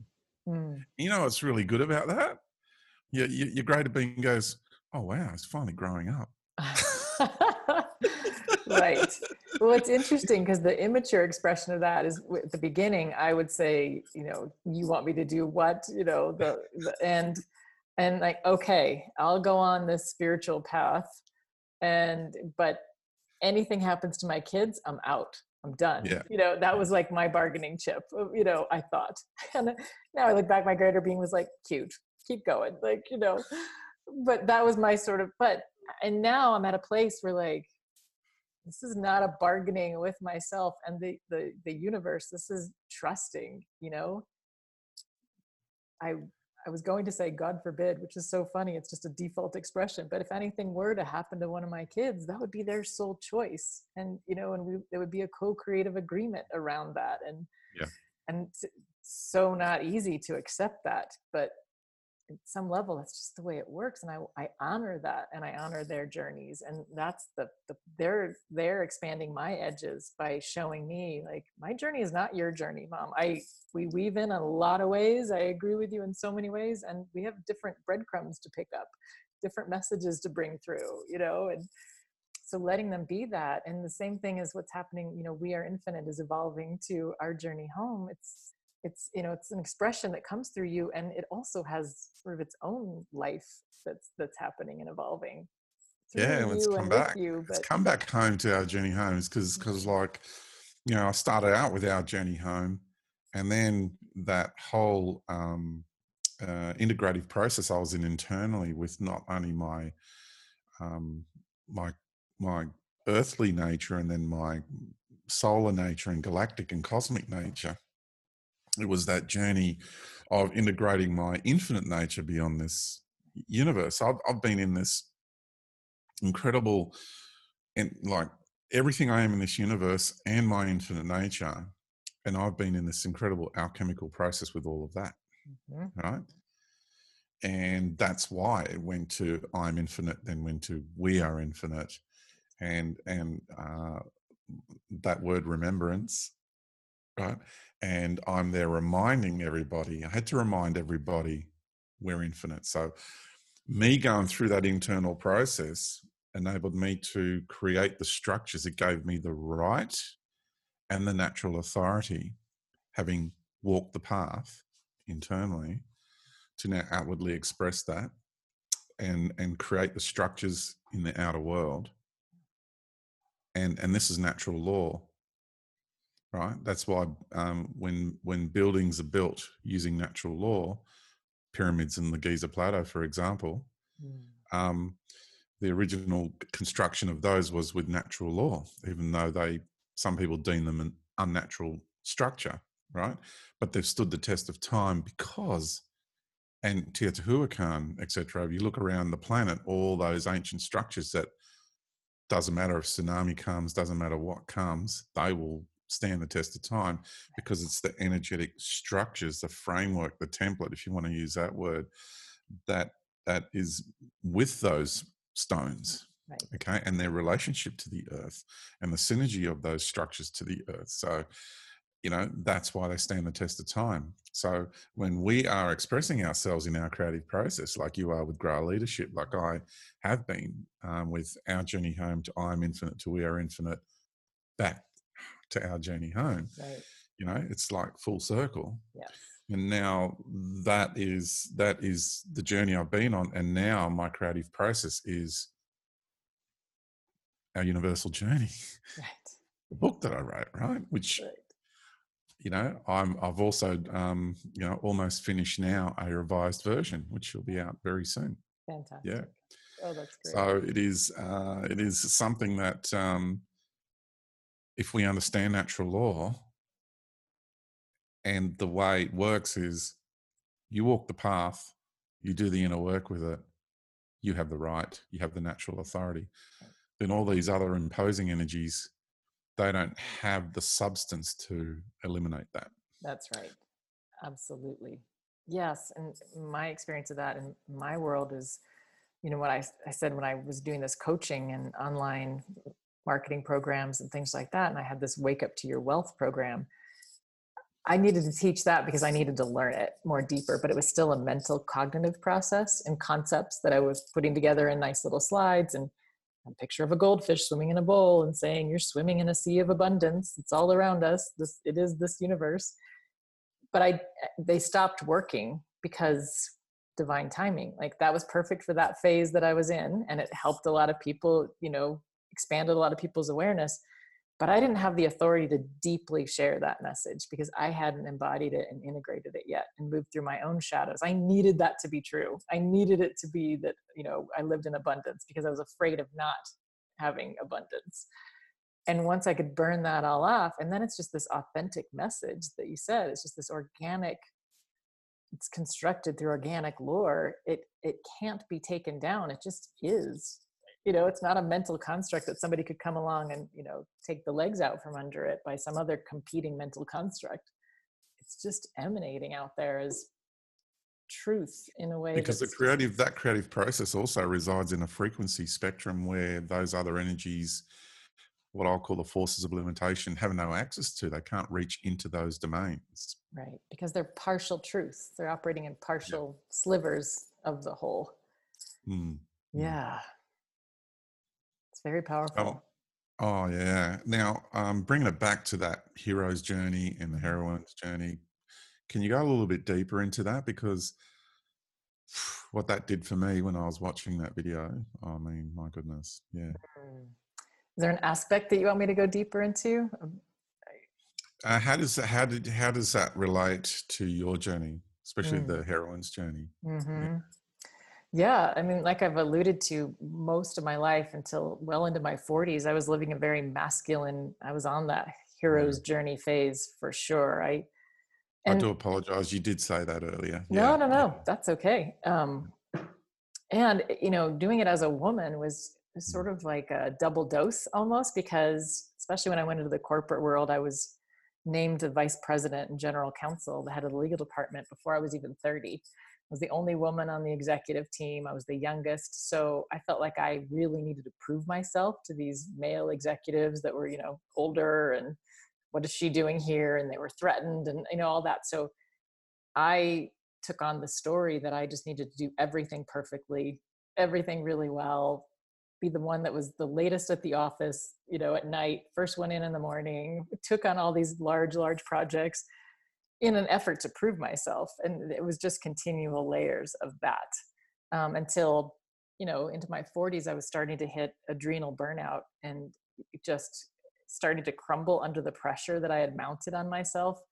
At one point as i got out of corporate and um, then owned my retail businesses and then went into this very entrepreneurial phase i had six different corporations running at the same time and i was oh, wow. launching three different websites and you know coming up with new business ideas and every time i had an idea i'd go build it and, and i was just crumpling under the weight of what i had created mm. and um, at about the time that i started to feel that crumpling my mom was who lived with me was diagnosed with ovarian cancer and even that I, I approached it from the hero's journey i'll save her i dove deep into researching how i could heal her cancer through natural foods and all that sort of thing and i really had this belief that it was my responsibility to save her and that i could mm. you know and uh, as if you know not respecting her journey and what was there for her to extract from that experience but anyway at some point um, after a few years of that,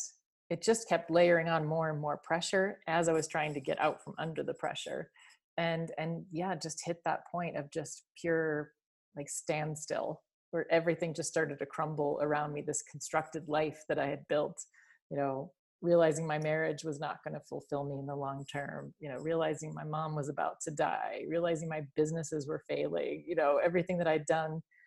You know, I had two launches of this um, coaching program and my first year hit six figures and then it came into a trickle after that and i just what am i doing wrong? And yeah so all those things were just there would be months where i would just be in my house just going what? I don't know what you want from me. Like what am i supposed to do next? You know? And i was just in that abyss of the unknown and which is something i had, i had constructed this life of um, never experiencing the unknown. Anytime there was an unknown i would control it uh, and uh, so that was this got to beyond what i could control anymore as it does right? And the stronger the her- hero's journey the more we're going to get hit with stuff that's you know what do they say? Like if they tap you with a feather and you don't you know give then it'll be like a branch and then a two by four will hit you over the head and it's like it's time to look at this and um you know in the archetype of the heroine's journey and the hero's journey they say when um at that point of the descent into the the darkness and the goddess that you um, in the myths the grail myths the hero would uh, meet up with a goddess um, and and then in the heroine's journey maureen murdock talks about um, that you really a woman resonates with that and wants that and is inspired by that.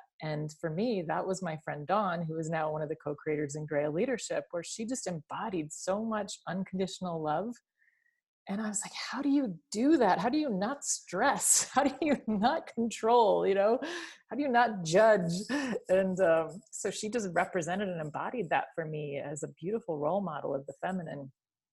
And then the more i just continued to surrender to that the more the feminine just stepped in and supported me nurtured me showed me like my deep connection with nature um, and as it turns out um, i found the gene keys over um, time. Richard Rudd, who I believe is just one of these Grail Knights that has this beautiful message to bring. And it turns out that my pearl, which is the core essence of who I truly am, is um, the feminine. It's gene key two, which is the receptive, the yin. And I was like, who knew? I was just this feminine pearl surrounded by masculine mm. armor for most of mm. my life. So that's just been the most beautiful journey of realizing wow within within that armored sort of masculine approach to the world was this feminine that just wanted to be expressed that just wanted to be able to feel everything you know to to to weep and at beauty and to be in sorrow and let that be okay for a while and to be in the unknown and because the unknown is pure potentiality and uh, far more amazing than anything that i could create and construct with my mind and with my control mechanisms. So, oh, this is where I feel so sad and sorry for things like technical intelligence and, um, you know, and controllers of empires, which we've all had a go at in our journey through the universe. And uh, integrating one of those big aspects of me recently, too, is the sadness is beyond measure. Mm-hmm. The grief is beyond measure. Right. You know, the emptiness, the loneliness, um, and it's this um, it's like a what we call the compounding effect, the snowball effect. The you end up heading in a particular journey, and it takes you all the way to being a god. That's that's the journey. That's where it, it ends up, right? Uh, which is the pinnacle of anyone who wants to, um, you know, feels the need to explore control. right, right. right. control issues yeah. on a cosmic scale. It's yes. just freaking hilarious, you know. And uh, when we uh, hit that point in in the journey of uh, you know in the hologram of the gods, it, it's this realization, and you know what you're, you've just shared and what I'm sharing now is this is the same for every human being on this planet who's going through their awakening process, right? Mm-hmm. You quickly realize that the aspect of you that's trying to control everything there's actually so much more greater aspects of you who actually designed the whole play from the start right right, and uh, and the whole journey into these realities from the mm. start and then and that includes the journey into the universe. So you know being being encapsulated in that what i call the porcelain glaze of this self-serving light this enamoring you know it can get pretty like porcelain can be pretty hard you know? Uh, and it takes a fair bit of work to to start you know eroding that away or sometimes it's got to be gets brittle and you've got to crack it you know? take a sledgehammer to it and I, I, think we've all experienced that in our in our lives so, That's yeah great. that's brilliant with the heroine's journey and all that mm. and how you've related to that because um, what I'm seeing now is what's emerging um, for me when I'm going to use my languaging because I know you're using languaging you're used to. Mm-hmm. So I'm going to put my slant on it. Um, so the heroine's journey meeting the goddess, as you as you said, for me it's meeting natural woman, coming mm-hmm. back home to natural woman, right. and and that's what I'm experiencing in the Grail Leadership Group. That's what's emerging. That's that energy. That's right. Um, and I'm feeling like in all of the when I look at because I do a lot of um, I've done a lot of private sessions over time. Having a bit of a break now from them because I'm in my writing writing sabbatical mm-hmm. uh, that I'm heading into, and uh, and also the um, uh, natural man. You know, so how I've experienced that within myself, which is emerging, and I'm observing women like you who are um, uh, going through the process, have been in the process for a long time, and emerging out of that. And what's the energy? What's the expression that is now emanating from you. You know what I mean? What's the energy that's emanating from me? What's the energy that's emanating from uh, other man that I meet that is they're embodying the same thing? You know, their version of it, of, of the, their natural man energy is emerging. Right. You know? And it's just, it's a beautiful thing to see. Mm. Uh, and, and we look each other in the eyes and we virtually do not have to say anything. We just know, right. you know, and memories come flooding back. I'm meeting, I'm meeting a man that I remember being in the battlefield with, standing soldiers shoulder to shoulder, you know, and and being involved in in so many adventures in the past, just by just standing in front of them and looking into their eyes, all those memories come flooding back, and the, and the synergies there, the knowing is there, yes, there's pain, there's sorrow, there's sadness, but there's also unity, there's glory, there's it's a whole all of it. It's all there. And I feel that this is one of the big keys as to as we merge and we integrate so much deeper our, our the dynamics of our relationships, how we experience one another, it's it's like the degree of our interactions are becoming so much more substantial. Have you have you noticed that? Absolutely. Well, we've experienced that. Yeah. Right? Yes. With ourselves, and we're experiencing it with you know those ones who we're working with, we're co-creating with really closely around us. Right. But I'd love to hear your your take on that too. Hmm. Well, I'll say around 2008, 2009, I remember going through this inward process of starting to feel like my life is not really fulfilling me and i'm just working like crazy and um, worried about money and all that and um, and i said i just want to have people around me who inspire me. And i thought who around me does, inspires me? And I, I was like very few people. And so i set this intention of you know i really want to call in more people who inspire me. And you know probably two to three years later i looked around like oh my goodness, I have so many relationships now with people who inspire me. Mm. And it's mm. just continued to deepen like that to where now the switch has flipped so much that I would say 90% of my relationships are these deep, rich, intimate, connected soul connection relationships. And it's almost difficult to have conversations that aren't that now because I'm so used to it being that.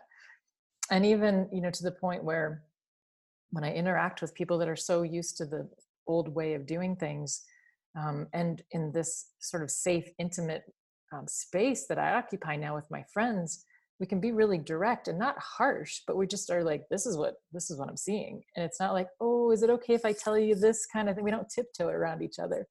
So when I show up like that, um, in other settings, I've had people go, "Wow, you're so direct. Like that hurt me." And I said, "That hurt you? Wow, I was just, you know, you know, wasn't said with any harshness or anything, you know." So it was really like, "Oh, this lands in a different way for people that aren't in that space." because they they read it as being critical or you don't agree with me or you know you didn't tiptoe around me enough you know and so it's just a i love the richness and the the authenticity and the the way that you can just cut through the noise and confusion with that just depth of realness that comes through you know that's so beautifully put and it, it is the um uh I, I call it natural efficiency yeah that comes with turning inside out with mm. that flow yeah? Yeah? and this is what technical intelligence is trying to replicate right? Right right, right. It, it's obsessed totally obsessed with efficiency. Yeah. it's in, it drives it insane. Mm. yeah. Yeah. And people see it as a really you know incredible strength about you know the machine intelligence right? Right. And sure on on on many in many areas of life it, it is a wonderful strength yeah? Right right to know the bigger picture of it yeah. to know its its its strengths and its weaknesses yes. you know? Yeah and that's one aspect of the whole truth or the whole picture yeah. Do you know after your empire of the ants webinar our house got overrun with ants.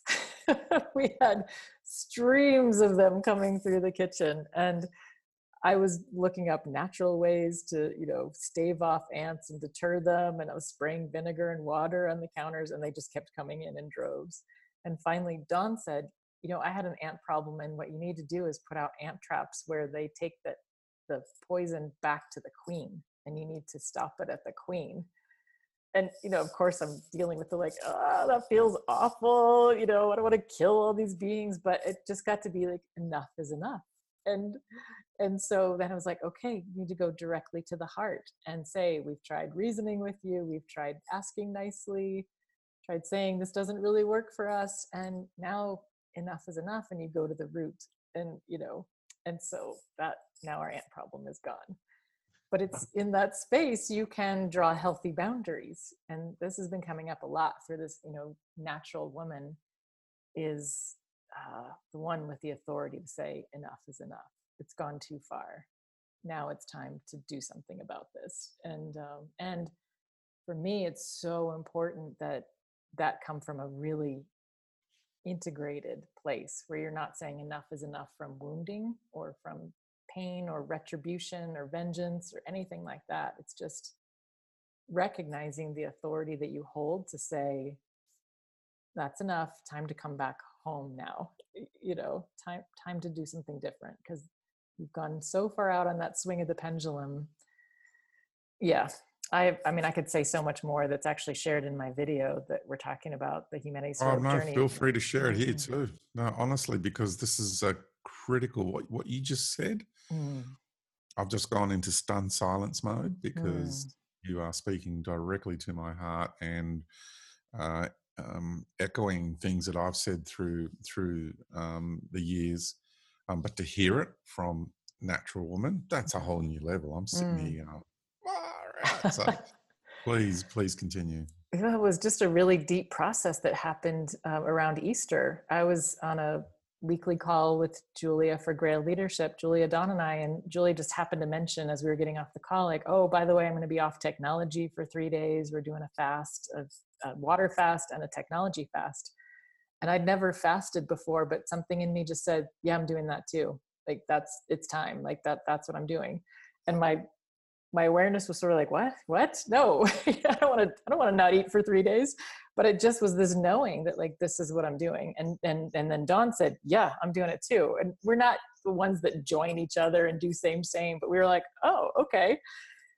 I had no idea. I mean, it was three days of kind of torture for my body. It was just really difficult. By the you know third day, Julie had said, "Oh, by the third day is when you know you start getting really heightened awareness and euphoric." And you know, my third day was just misery. and by the next morning, I thought, "What did I do? Why did I do that to myself? I'm never doing that again." But then that night, after I was able to eat, it was Easter Sunday. I ate with my household here and felt really nourished again and and taking care of myself. And I went to sleep that night and I woke up around 1 a.m. and I was awake all night with just information and emotions running through me and just this heightened awareness.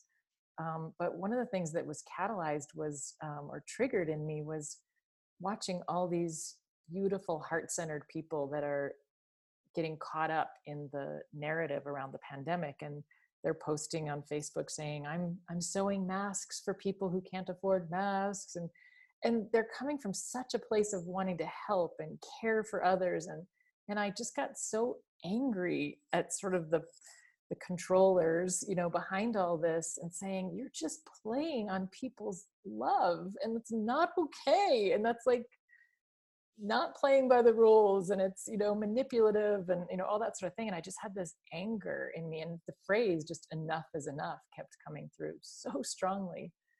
But then i was in this inquiry of like well if i say enough is enough am i depriving someone else of their experience? Because maybe someone else it's not enough for them. Maybe someone else really needs to experience being controlled or being manipulated or doing what they thought was from their heart but actually wasn't necessarily aligned or whatever that is so who am i to deprive them of that? So i was in this just deep inquiry. And in the middle of the night i also was had been working on this slide of you know the hero's journey and then the heroine's journey and i was seeing that the god of religions was occupying that throne at the very peak of the hero's journey Mm-hmm. And it was sort of like that's the height of the toxic masculine that's so far mm-hmm. removed from the feminine and who they really are and from wholeness. And and then it was really landing in me again how you had said that fairly recently the god of religions had stepped off the throne. And I was feeling into that and I just was overcome with such deep love and appreciation and compassion for a being that could have wrought that much destruction and suffering to then go, okay, I'm ready to go down into the heroine phase now and face all of that.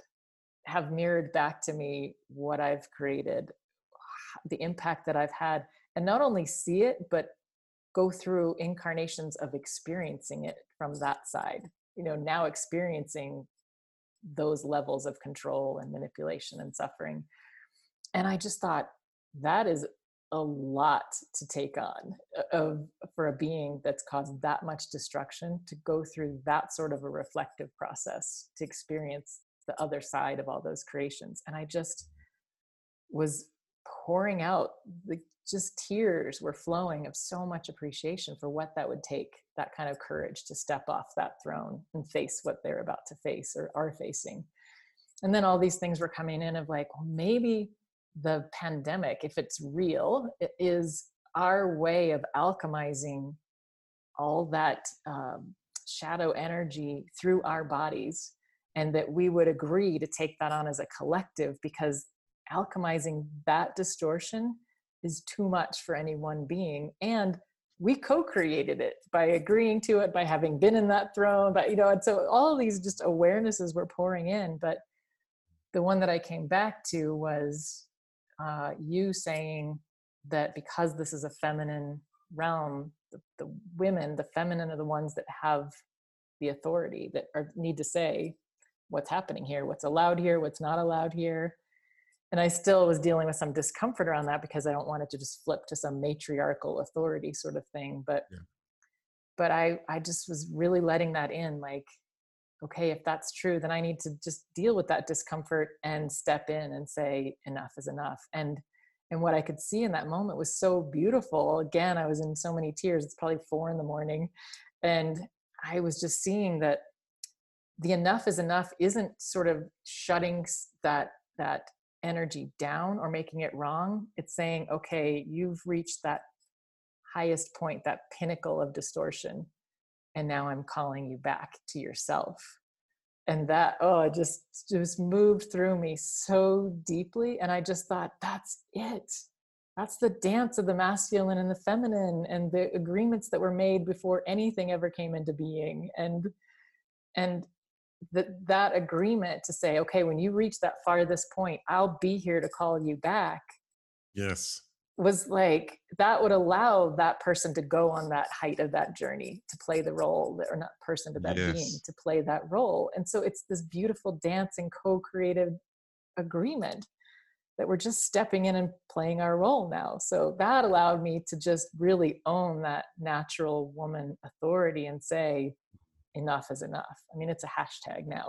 It's, you know, so it's it's beautiful and it's magnitudes beyond what this you know um, used to think i was yeah oh wow and it's just beautiful to hear you voice it to hear you talk about it so whoever is watching and listening mm. can feel it you know that's like uh, you're, you're transmitting that mm. you're emanating the, the, the energy of it mm. uh, and that's what really um, spoke to my heart was you know the um, uh, the harmonics that are coming through your voice when you actually speak of the energy that accompanies it mm. so um, and that and that's what shows us you know what you're speaking where it's coming from it's the same for anyone it's when i speak when anyone speaks um, where we come from and the things that we're saying.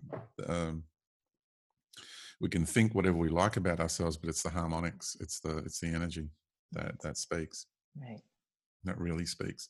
So uh, I'm trying to recover from experiencing what you just did to me and the listeners and the viewers. So I'm just uh, just give me a moment to gather myself.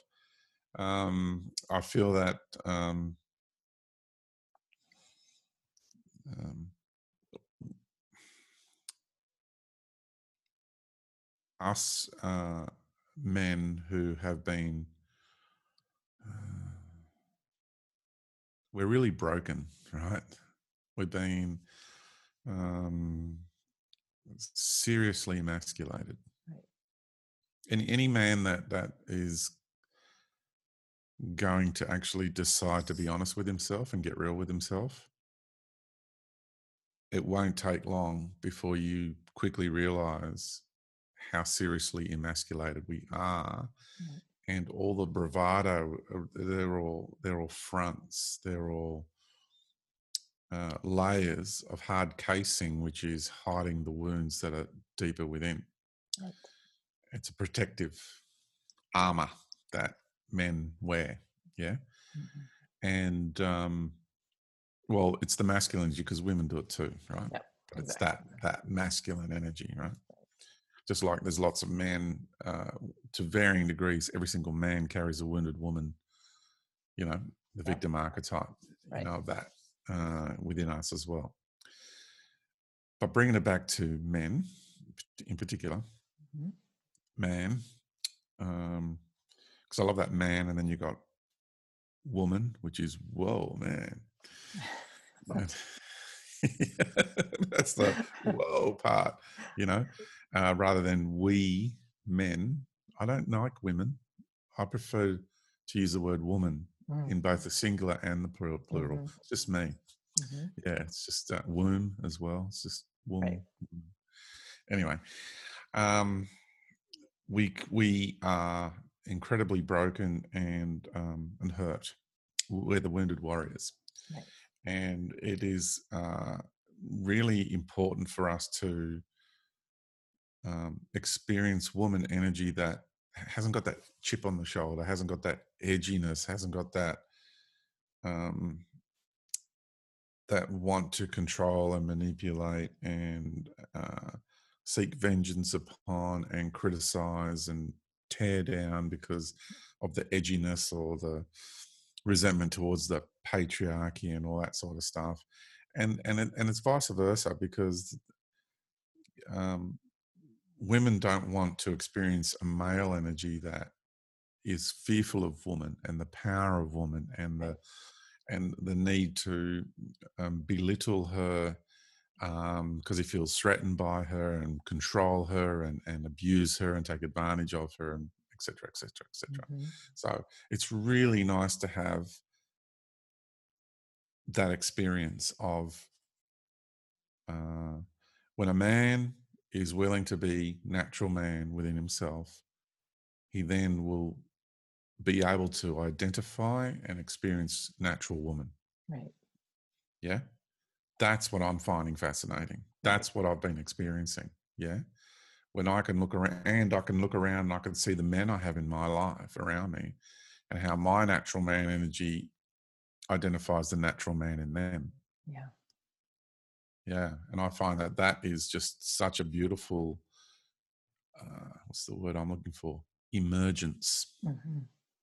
Yeah, because we activate and, it in each other, right? Yep. When you emanate that, you're calling it forth from others because it's in there with everyone. Mm. Mm. And what I'm seeing is the more we do that, the more I go into, well, not into, the more I allow my natural man energy to emerge and express and be. Um, one of the things that occurs is it synergizes with other men who are being natural man and then other women who are being natural woman and together we're creating that new reality the new realm the new right. field you know that we you spoke of earlier right yeah I, I feel that this is the process and um if i may go as far as saying uh, that when I'm uh, interacting with you and when I'm interacting with uh, associated with you, when I'm interacting with, I've got a circle of women here. It's like a, I got, I've got, I feel like I'm surrounded by this council of wise women, right? and here too, not only you guys uh, yes. that I interact yes. with online, but I mean, I've got another it's it's like an it's like you've it's different groups of women just like there's different groups of men doing we're, mm-hmm. we're doing our thing mm-hmm. this other group of women that's here what i'm finding really fascinating is they have their expression of it and they've come together and they you know hold women's circles and they work with the land and mother earth and all that. It's just amazing what they do. Mm-hmm. but i'm what's what i'm finding interesting is there's a frequency in there in them in each of them and then their group as a as a council of women. Right. the council itself if you want to call it that the gathering of women. I don't know what to call it yeah honestly do you have a word besides council field. Field. Yeah. The field of woman, right? And um, what i'm seeing is is that what i'm experiencing in them i also experience with you and your group. Mm-hmm. know what i'm saying? Yeah. And I'm finding that interesting. And what I've said to them and I've said to your group is that is the field, that is the harmonic resonance, what is emerging out of all of you woman. That's the remedy. Mm-hmm. That is the energy that is here to, because um, I've, for years, decades, I've been talking about us men, we can only do so much in this world, right? But because it's a woman woman's world, we need to eventually take that step back, be the chivalrous, chivalrous knight. I always get my tongue twisted around that word. Mm-hmm. Um, chivalry and chivalrous knight, and step back after we've done, you know, the battle work that we needed to do, and allow the woman to step up to exercise her natural authority and uh, and the final healing is going to take place by natural woman in this world. I really I've felt that my entire life.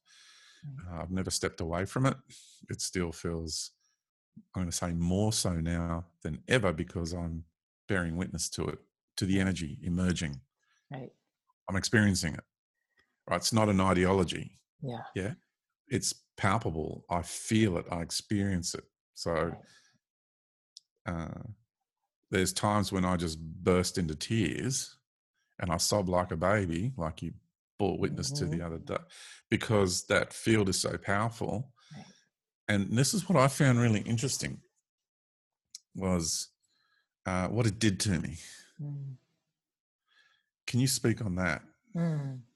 yes because I love to, like I said, deconstruct things like this and like, why did that create that field that was so potent? And yeah, and the best I can do is just name what I'm witnessing and, and seeing emerge. But um, this woman has really been sinking in as I was creating this presentation of, you know, the Milky Way being a womb space, um, the Earth being a womb space, woman embodying that womb space, whether you've ever given birth to a child or not, you have these cells that are connected to every other womb cell quantumly you know that's like this this space of safety and nurturing and unconditional love that any being can feel uh, protected and loved to be themselves as a baby does in a womb. And and it's amplified when more and more women are holding that natural woman space. And i feel like that's what dawn was doing for me that's what Dawn and julie and neve were doing for me that's what we do for each other. And we've been incubating this womb space with the four of us and this configuration of the three of us for enough time that we just feel it so palpably and then we can it translates when someone else enters that field and they feel that. It's the best i can describe it is unconditional love and acceptance and non-judgment and not only that but seeing you for your core essence your genius your your divinity that that runs through you um, and so when we can hold that space it it sort of pierces through the noise and the confusion and allows the fullest expression of someone to to just reveal themselves. And sometimes that looks like revealing shadows sometimes it looks like revealing just like you said the sobbing with just like the awe of what's happening here. And and um, i imagine that you and you said you felt safe to do that because you didn't feel like we were going to be like oh wait what do we do now? George is crying. Like you know, we were like yeah. we were right there with you feeling it and just providing that spaciousness for that energy to flow. That's the best i can come up with to describe the phenomenon that happens in that space and it's such a healing and by healing i mean it's not that it's broken needs to be fixed it's it's wholeness it's it's reclaiming those parts of ourselves being able to look at the parts that want to be seen and loved back into integration and alchemized um, and that, there's there's nothing like it and that's why i agree with you that that's what's needed at this time is for the women to to recognize that authority and embody that space where even a being like the god of religions can feel safe to now face the shadow without retribution without feeling like i'm going to be tortured for all you know eternity. It, because it isn't that feeling of retribution it's a feeling of i know that space i've been that space i can i can hold that and and um, allow it to be seen and witnessed without that retribution. So pretty potent and i will say it requires another layer for women like i realized I named my resistance to like, well, I don't want to be the one that says enough is enough. Like, do I have authority over someone else's journey? There's that. Like, who am I to say that? But then there's also the like, once you really let that in, like, oh, it's the women that have the authority for what happens and doesn't happen here, which means all the suffering that's ever taken place in this place has been by authority of women and you go, oh. Yeah, yeah. And to really let that in is mm-hmm. that's a lot. Yeah, yeah.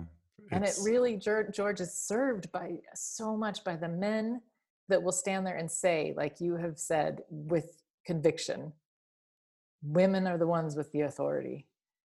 Mm-hmm. And without judgment or retribution, like, what are you guys doing? Step up. It's just like nourishing that that what we already know that remembrance and and not being like well who are you you're just a woman i'm the man you know it's it's really the more it plays off of itself so the more that the natural man can come forward with that awareness and support the women coming into that awareness as natural woman it just amplifies each other to really be who we're here to be one thing, and thank you for that sharing. Um, one thing uh, I've noticed is um, when that energy is present, the impact it has um, uh, on any parts of me that are looking to hide or any parts of me that are looking to be the mask. Yeah. Yeah. Um, it's it's like uh, what I was able to do. People probably don't know what happened, but I was, you know, um, I ended up on a group call with the Grail Leadership Group, uh, the, the, main core of it. And there was uh, yourself and Dawn and Julia and Neve and me. And um, the field was so powerful, even though it was through Zoom. Um, the impact it had on me was so great. Uh, after um, you know you ladies had your your turn at speaking, and then it came to my turn. Um, yeah, I had a, I just went into a meltdown, and because I'd been in a very deep process, and I was able to share with you all what I'd been going through, and what was really fascinating was how I was able to open up and be totally vulnerable. And usually, when you feel that vulnerable, you don't normally feel that safe, but I felt uh, 100% safe. Really, it was amazing mm. how I actually felt in that field, in that space.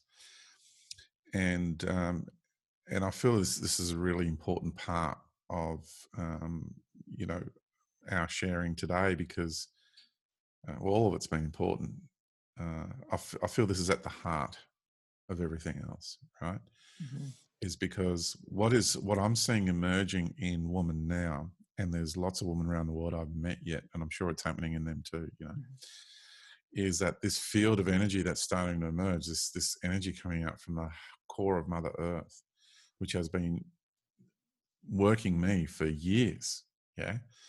Um, I'm able to identify it in other people now because of my relationship with her. Uh, and and that uh, field, that energy, that space, that uh, degree of grace, yeah, and unconditional love. I know these are buzzwords, so I'm just going to throw those two in there.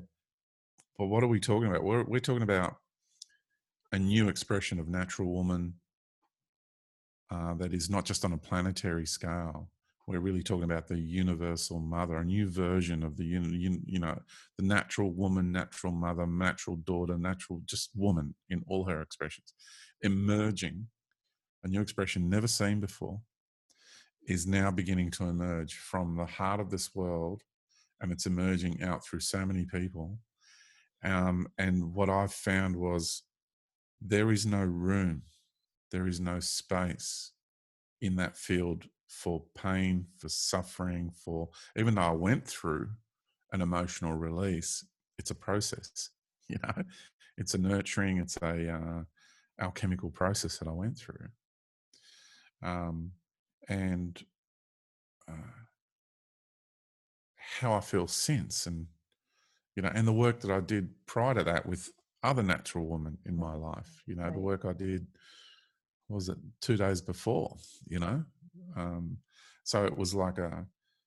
Uh, I, I, consider myself one of the most privileged men on the planet mm. to have worked with those that other council of wise women, that, that field of women, to then experience your group as well, and and to go through that process with with both groups.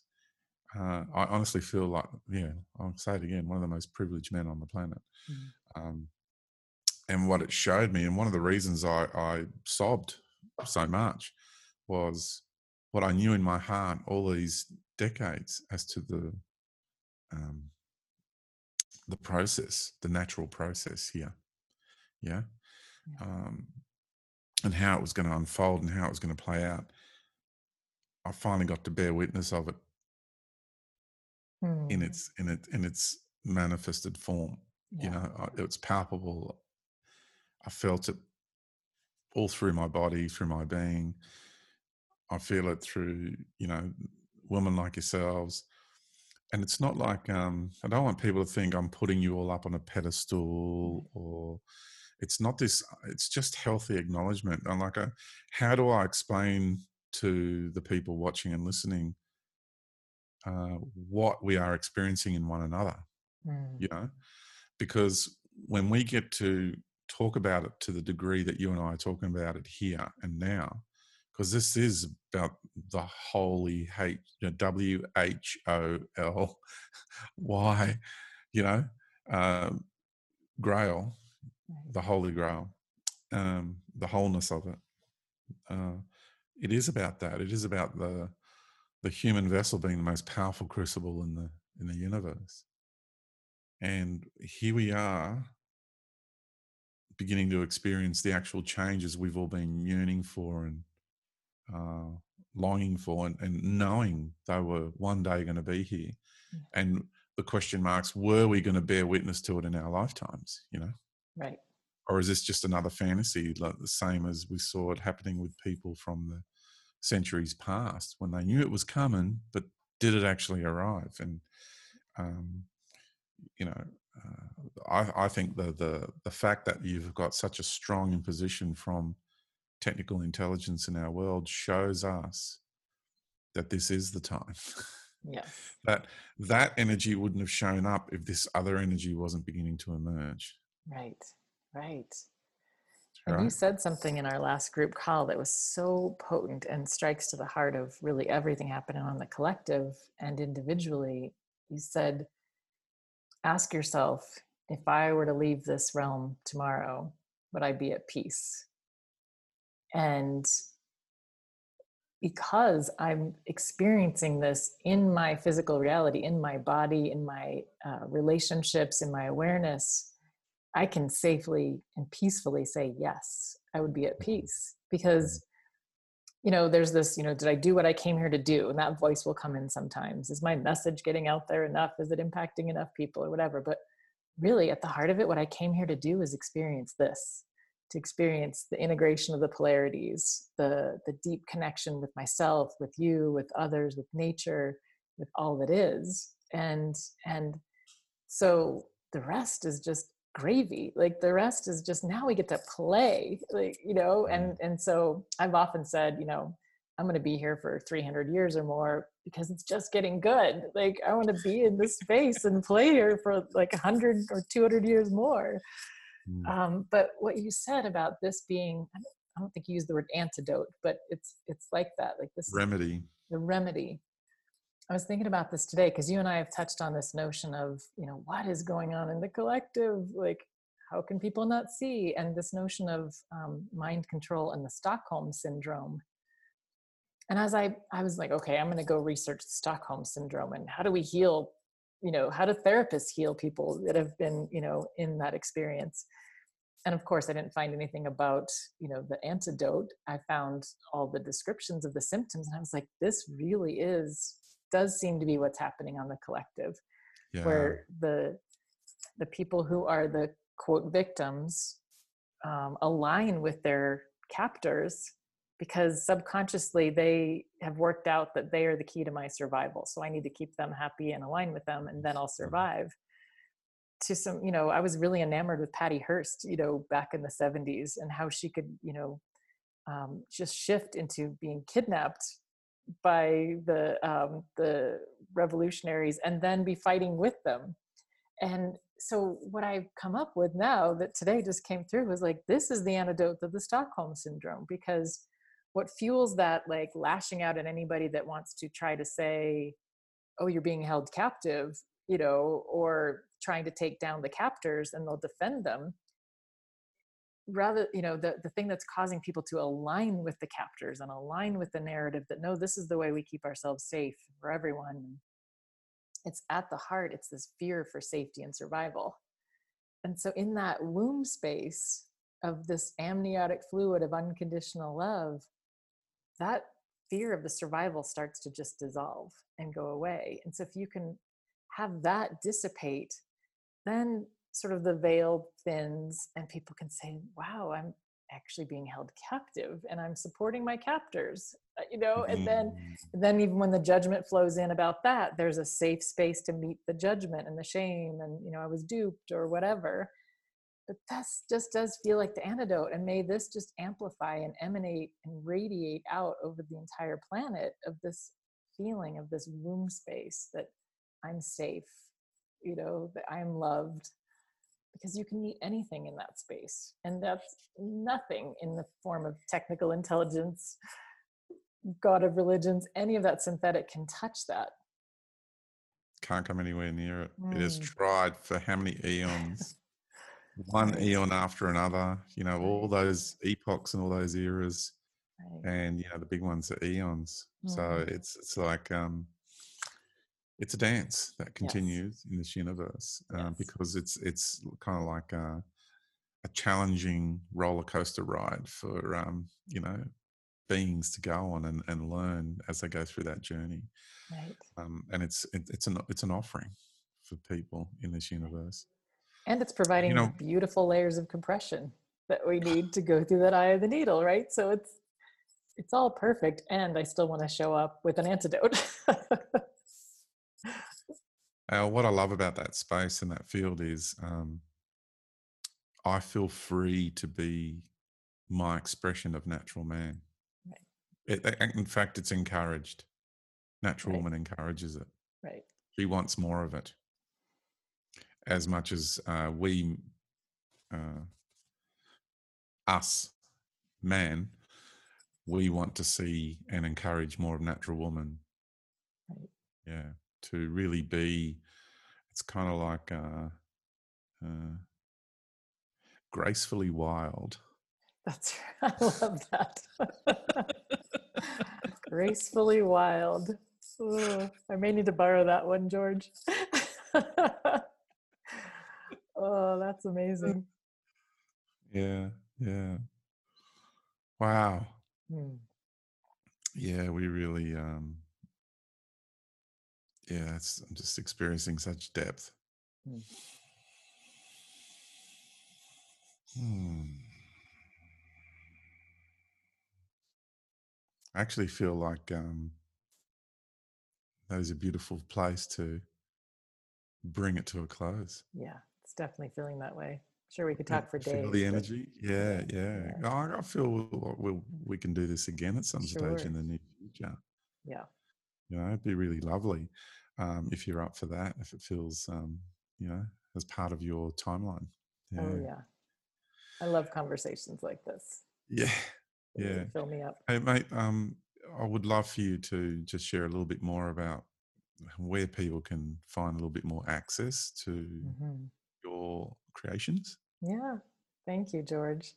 So we have a website, grailleadership.com, and you are invited to join the Grail Leaders Playfield, we call it. Um, as a member, there's no charge for membership, very small barrier to entry. We just want to make sure it's an intentional choice to enter that field. And then we have uh, weekly weaving calls where every Wednesday in the States or in the Northern Hemisphere, every Thursday morning in the Southern Hemisphere, um, we have a Zoom call, and people from all around the world join. And usually it's around a particular topic. And uh, people just engage and connect there. And we have a Grail Leaders Facebook page, similar connection in between the calls. Uh, and we just are really, um, the genesis of Grail Leadership was intended to be roundtable initiatives for people who were here in service of healing humanity and the earth um, to be able to to start to find others who are synergizing with them around roundtables to bring those initiatives forward and to support and nurture those and that's where i see it heading and right now it's just in this more formative like really just developing that rich soil that's going to nurture these roundtable initiatives so um, it's it's continuing to evolve rapidly and it's happening through more and more people being attracted in and joining and bringing their unique genius forward and it's just layering in that beautiful tapestry that's creating this grail space and there are predominantly a predominance of women and there's um, really amazing men that are stepping in more and more as well. So it's certainly not a a women's only kind of circle in any way but it is definitely more of a, a feminine integrated with the masculine space. Yeah, and I do encourage um, men or man, those man who um, are ready to actually enter into that, uh, not only a creative space within themselves, um, but a co creative space to allow their natural man to interact with natural woman.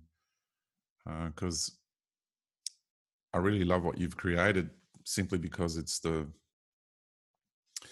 uh, I'll say the, the the values and the virtues. I, I, I'm I'm stem, I'm not wanting to go into the direction of it's a blueprint, it's a template. I want to I want to stay with values and virtues, yeah, and um, ethics is another beautiful word to use. Uh, it, it's a, an ecosystem of balance and uh, it's a beautiful space where people can actually start to um, begin to nurture uh, the the creative process moving forward because we're here to create and co-create the new right. reality moving forward. Um, so we're taking the initiative. Mm-hmm. I'm doing my bit, you're doing your bit, and now we're encouraging others to to come along and do their bit as well. And I and I feel it's really important that we actually get on with creating uh, and then that moves us out of being sucked into the drama vortexes of that other energy, those other expressions. Yes. And um, and it's a synergistic process, isn't it? The more we embark on our creative process, the more we alchemize uh, all the unnecessary, all the unwanted, all that is no longer applicable in our process moving forward, and, and, and it all just starts to dissolve and just melt away and it's just you know one wave of alchemy after another right and and and rather than thinking you must go to a healer or you must you know the actual collaboration and co-creative process becomes the healing journey in itself yes. in and of itself and yes. i just found that that is what's really quite amazing about we are infinite what it's become mm-hmm. our journey home dot earth what it's become Grail leadership, what it's become, and and what all of these are becoming, and other creations from other people too. Yes, just absolutely fabulous. And that's the phase that we're in now too. It feels like for a lot of years it was individual personal transformation. Yeah. And now it's like, okay, enough of us have done enough of that. That the next, you know, sort of phase of this how we embody and experience you know mm. organic earth is co-creation and of course as mm. soon as you start to come in to like co-create together you're going to bump up against whatever hadn't been met in you and couldn't have been met in you. I, I had a, a, woman that i was working with for a while who said uh, wounds that are caused in relationship need to be healed in relationship. And ah, so of course if you you can only go so far in your own individual you know journaling and deep you know introspection but those wounds that really get created through that connection need to be met in connection. Oh, I'm so feeling that. Mm. That is such a resonance. Yeah. That statement. Who was yeah. the woman that said that? Yeah, a woman uh, named Alanya that founded an organization called Avalon, interestingly, related to the roundtable. Brilliant. Yeah. brilliant. Yeah. Absolutely brilliant. Yeah. All right. Well, this was fantastic as usual.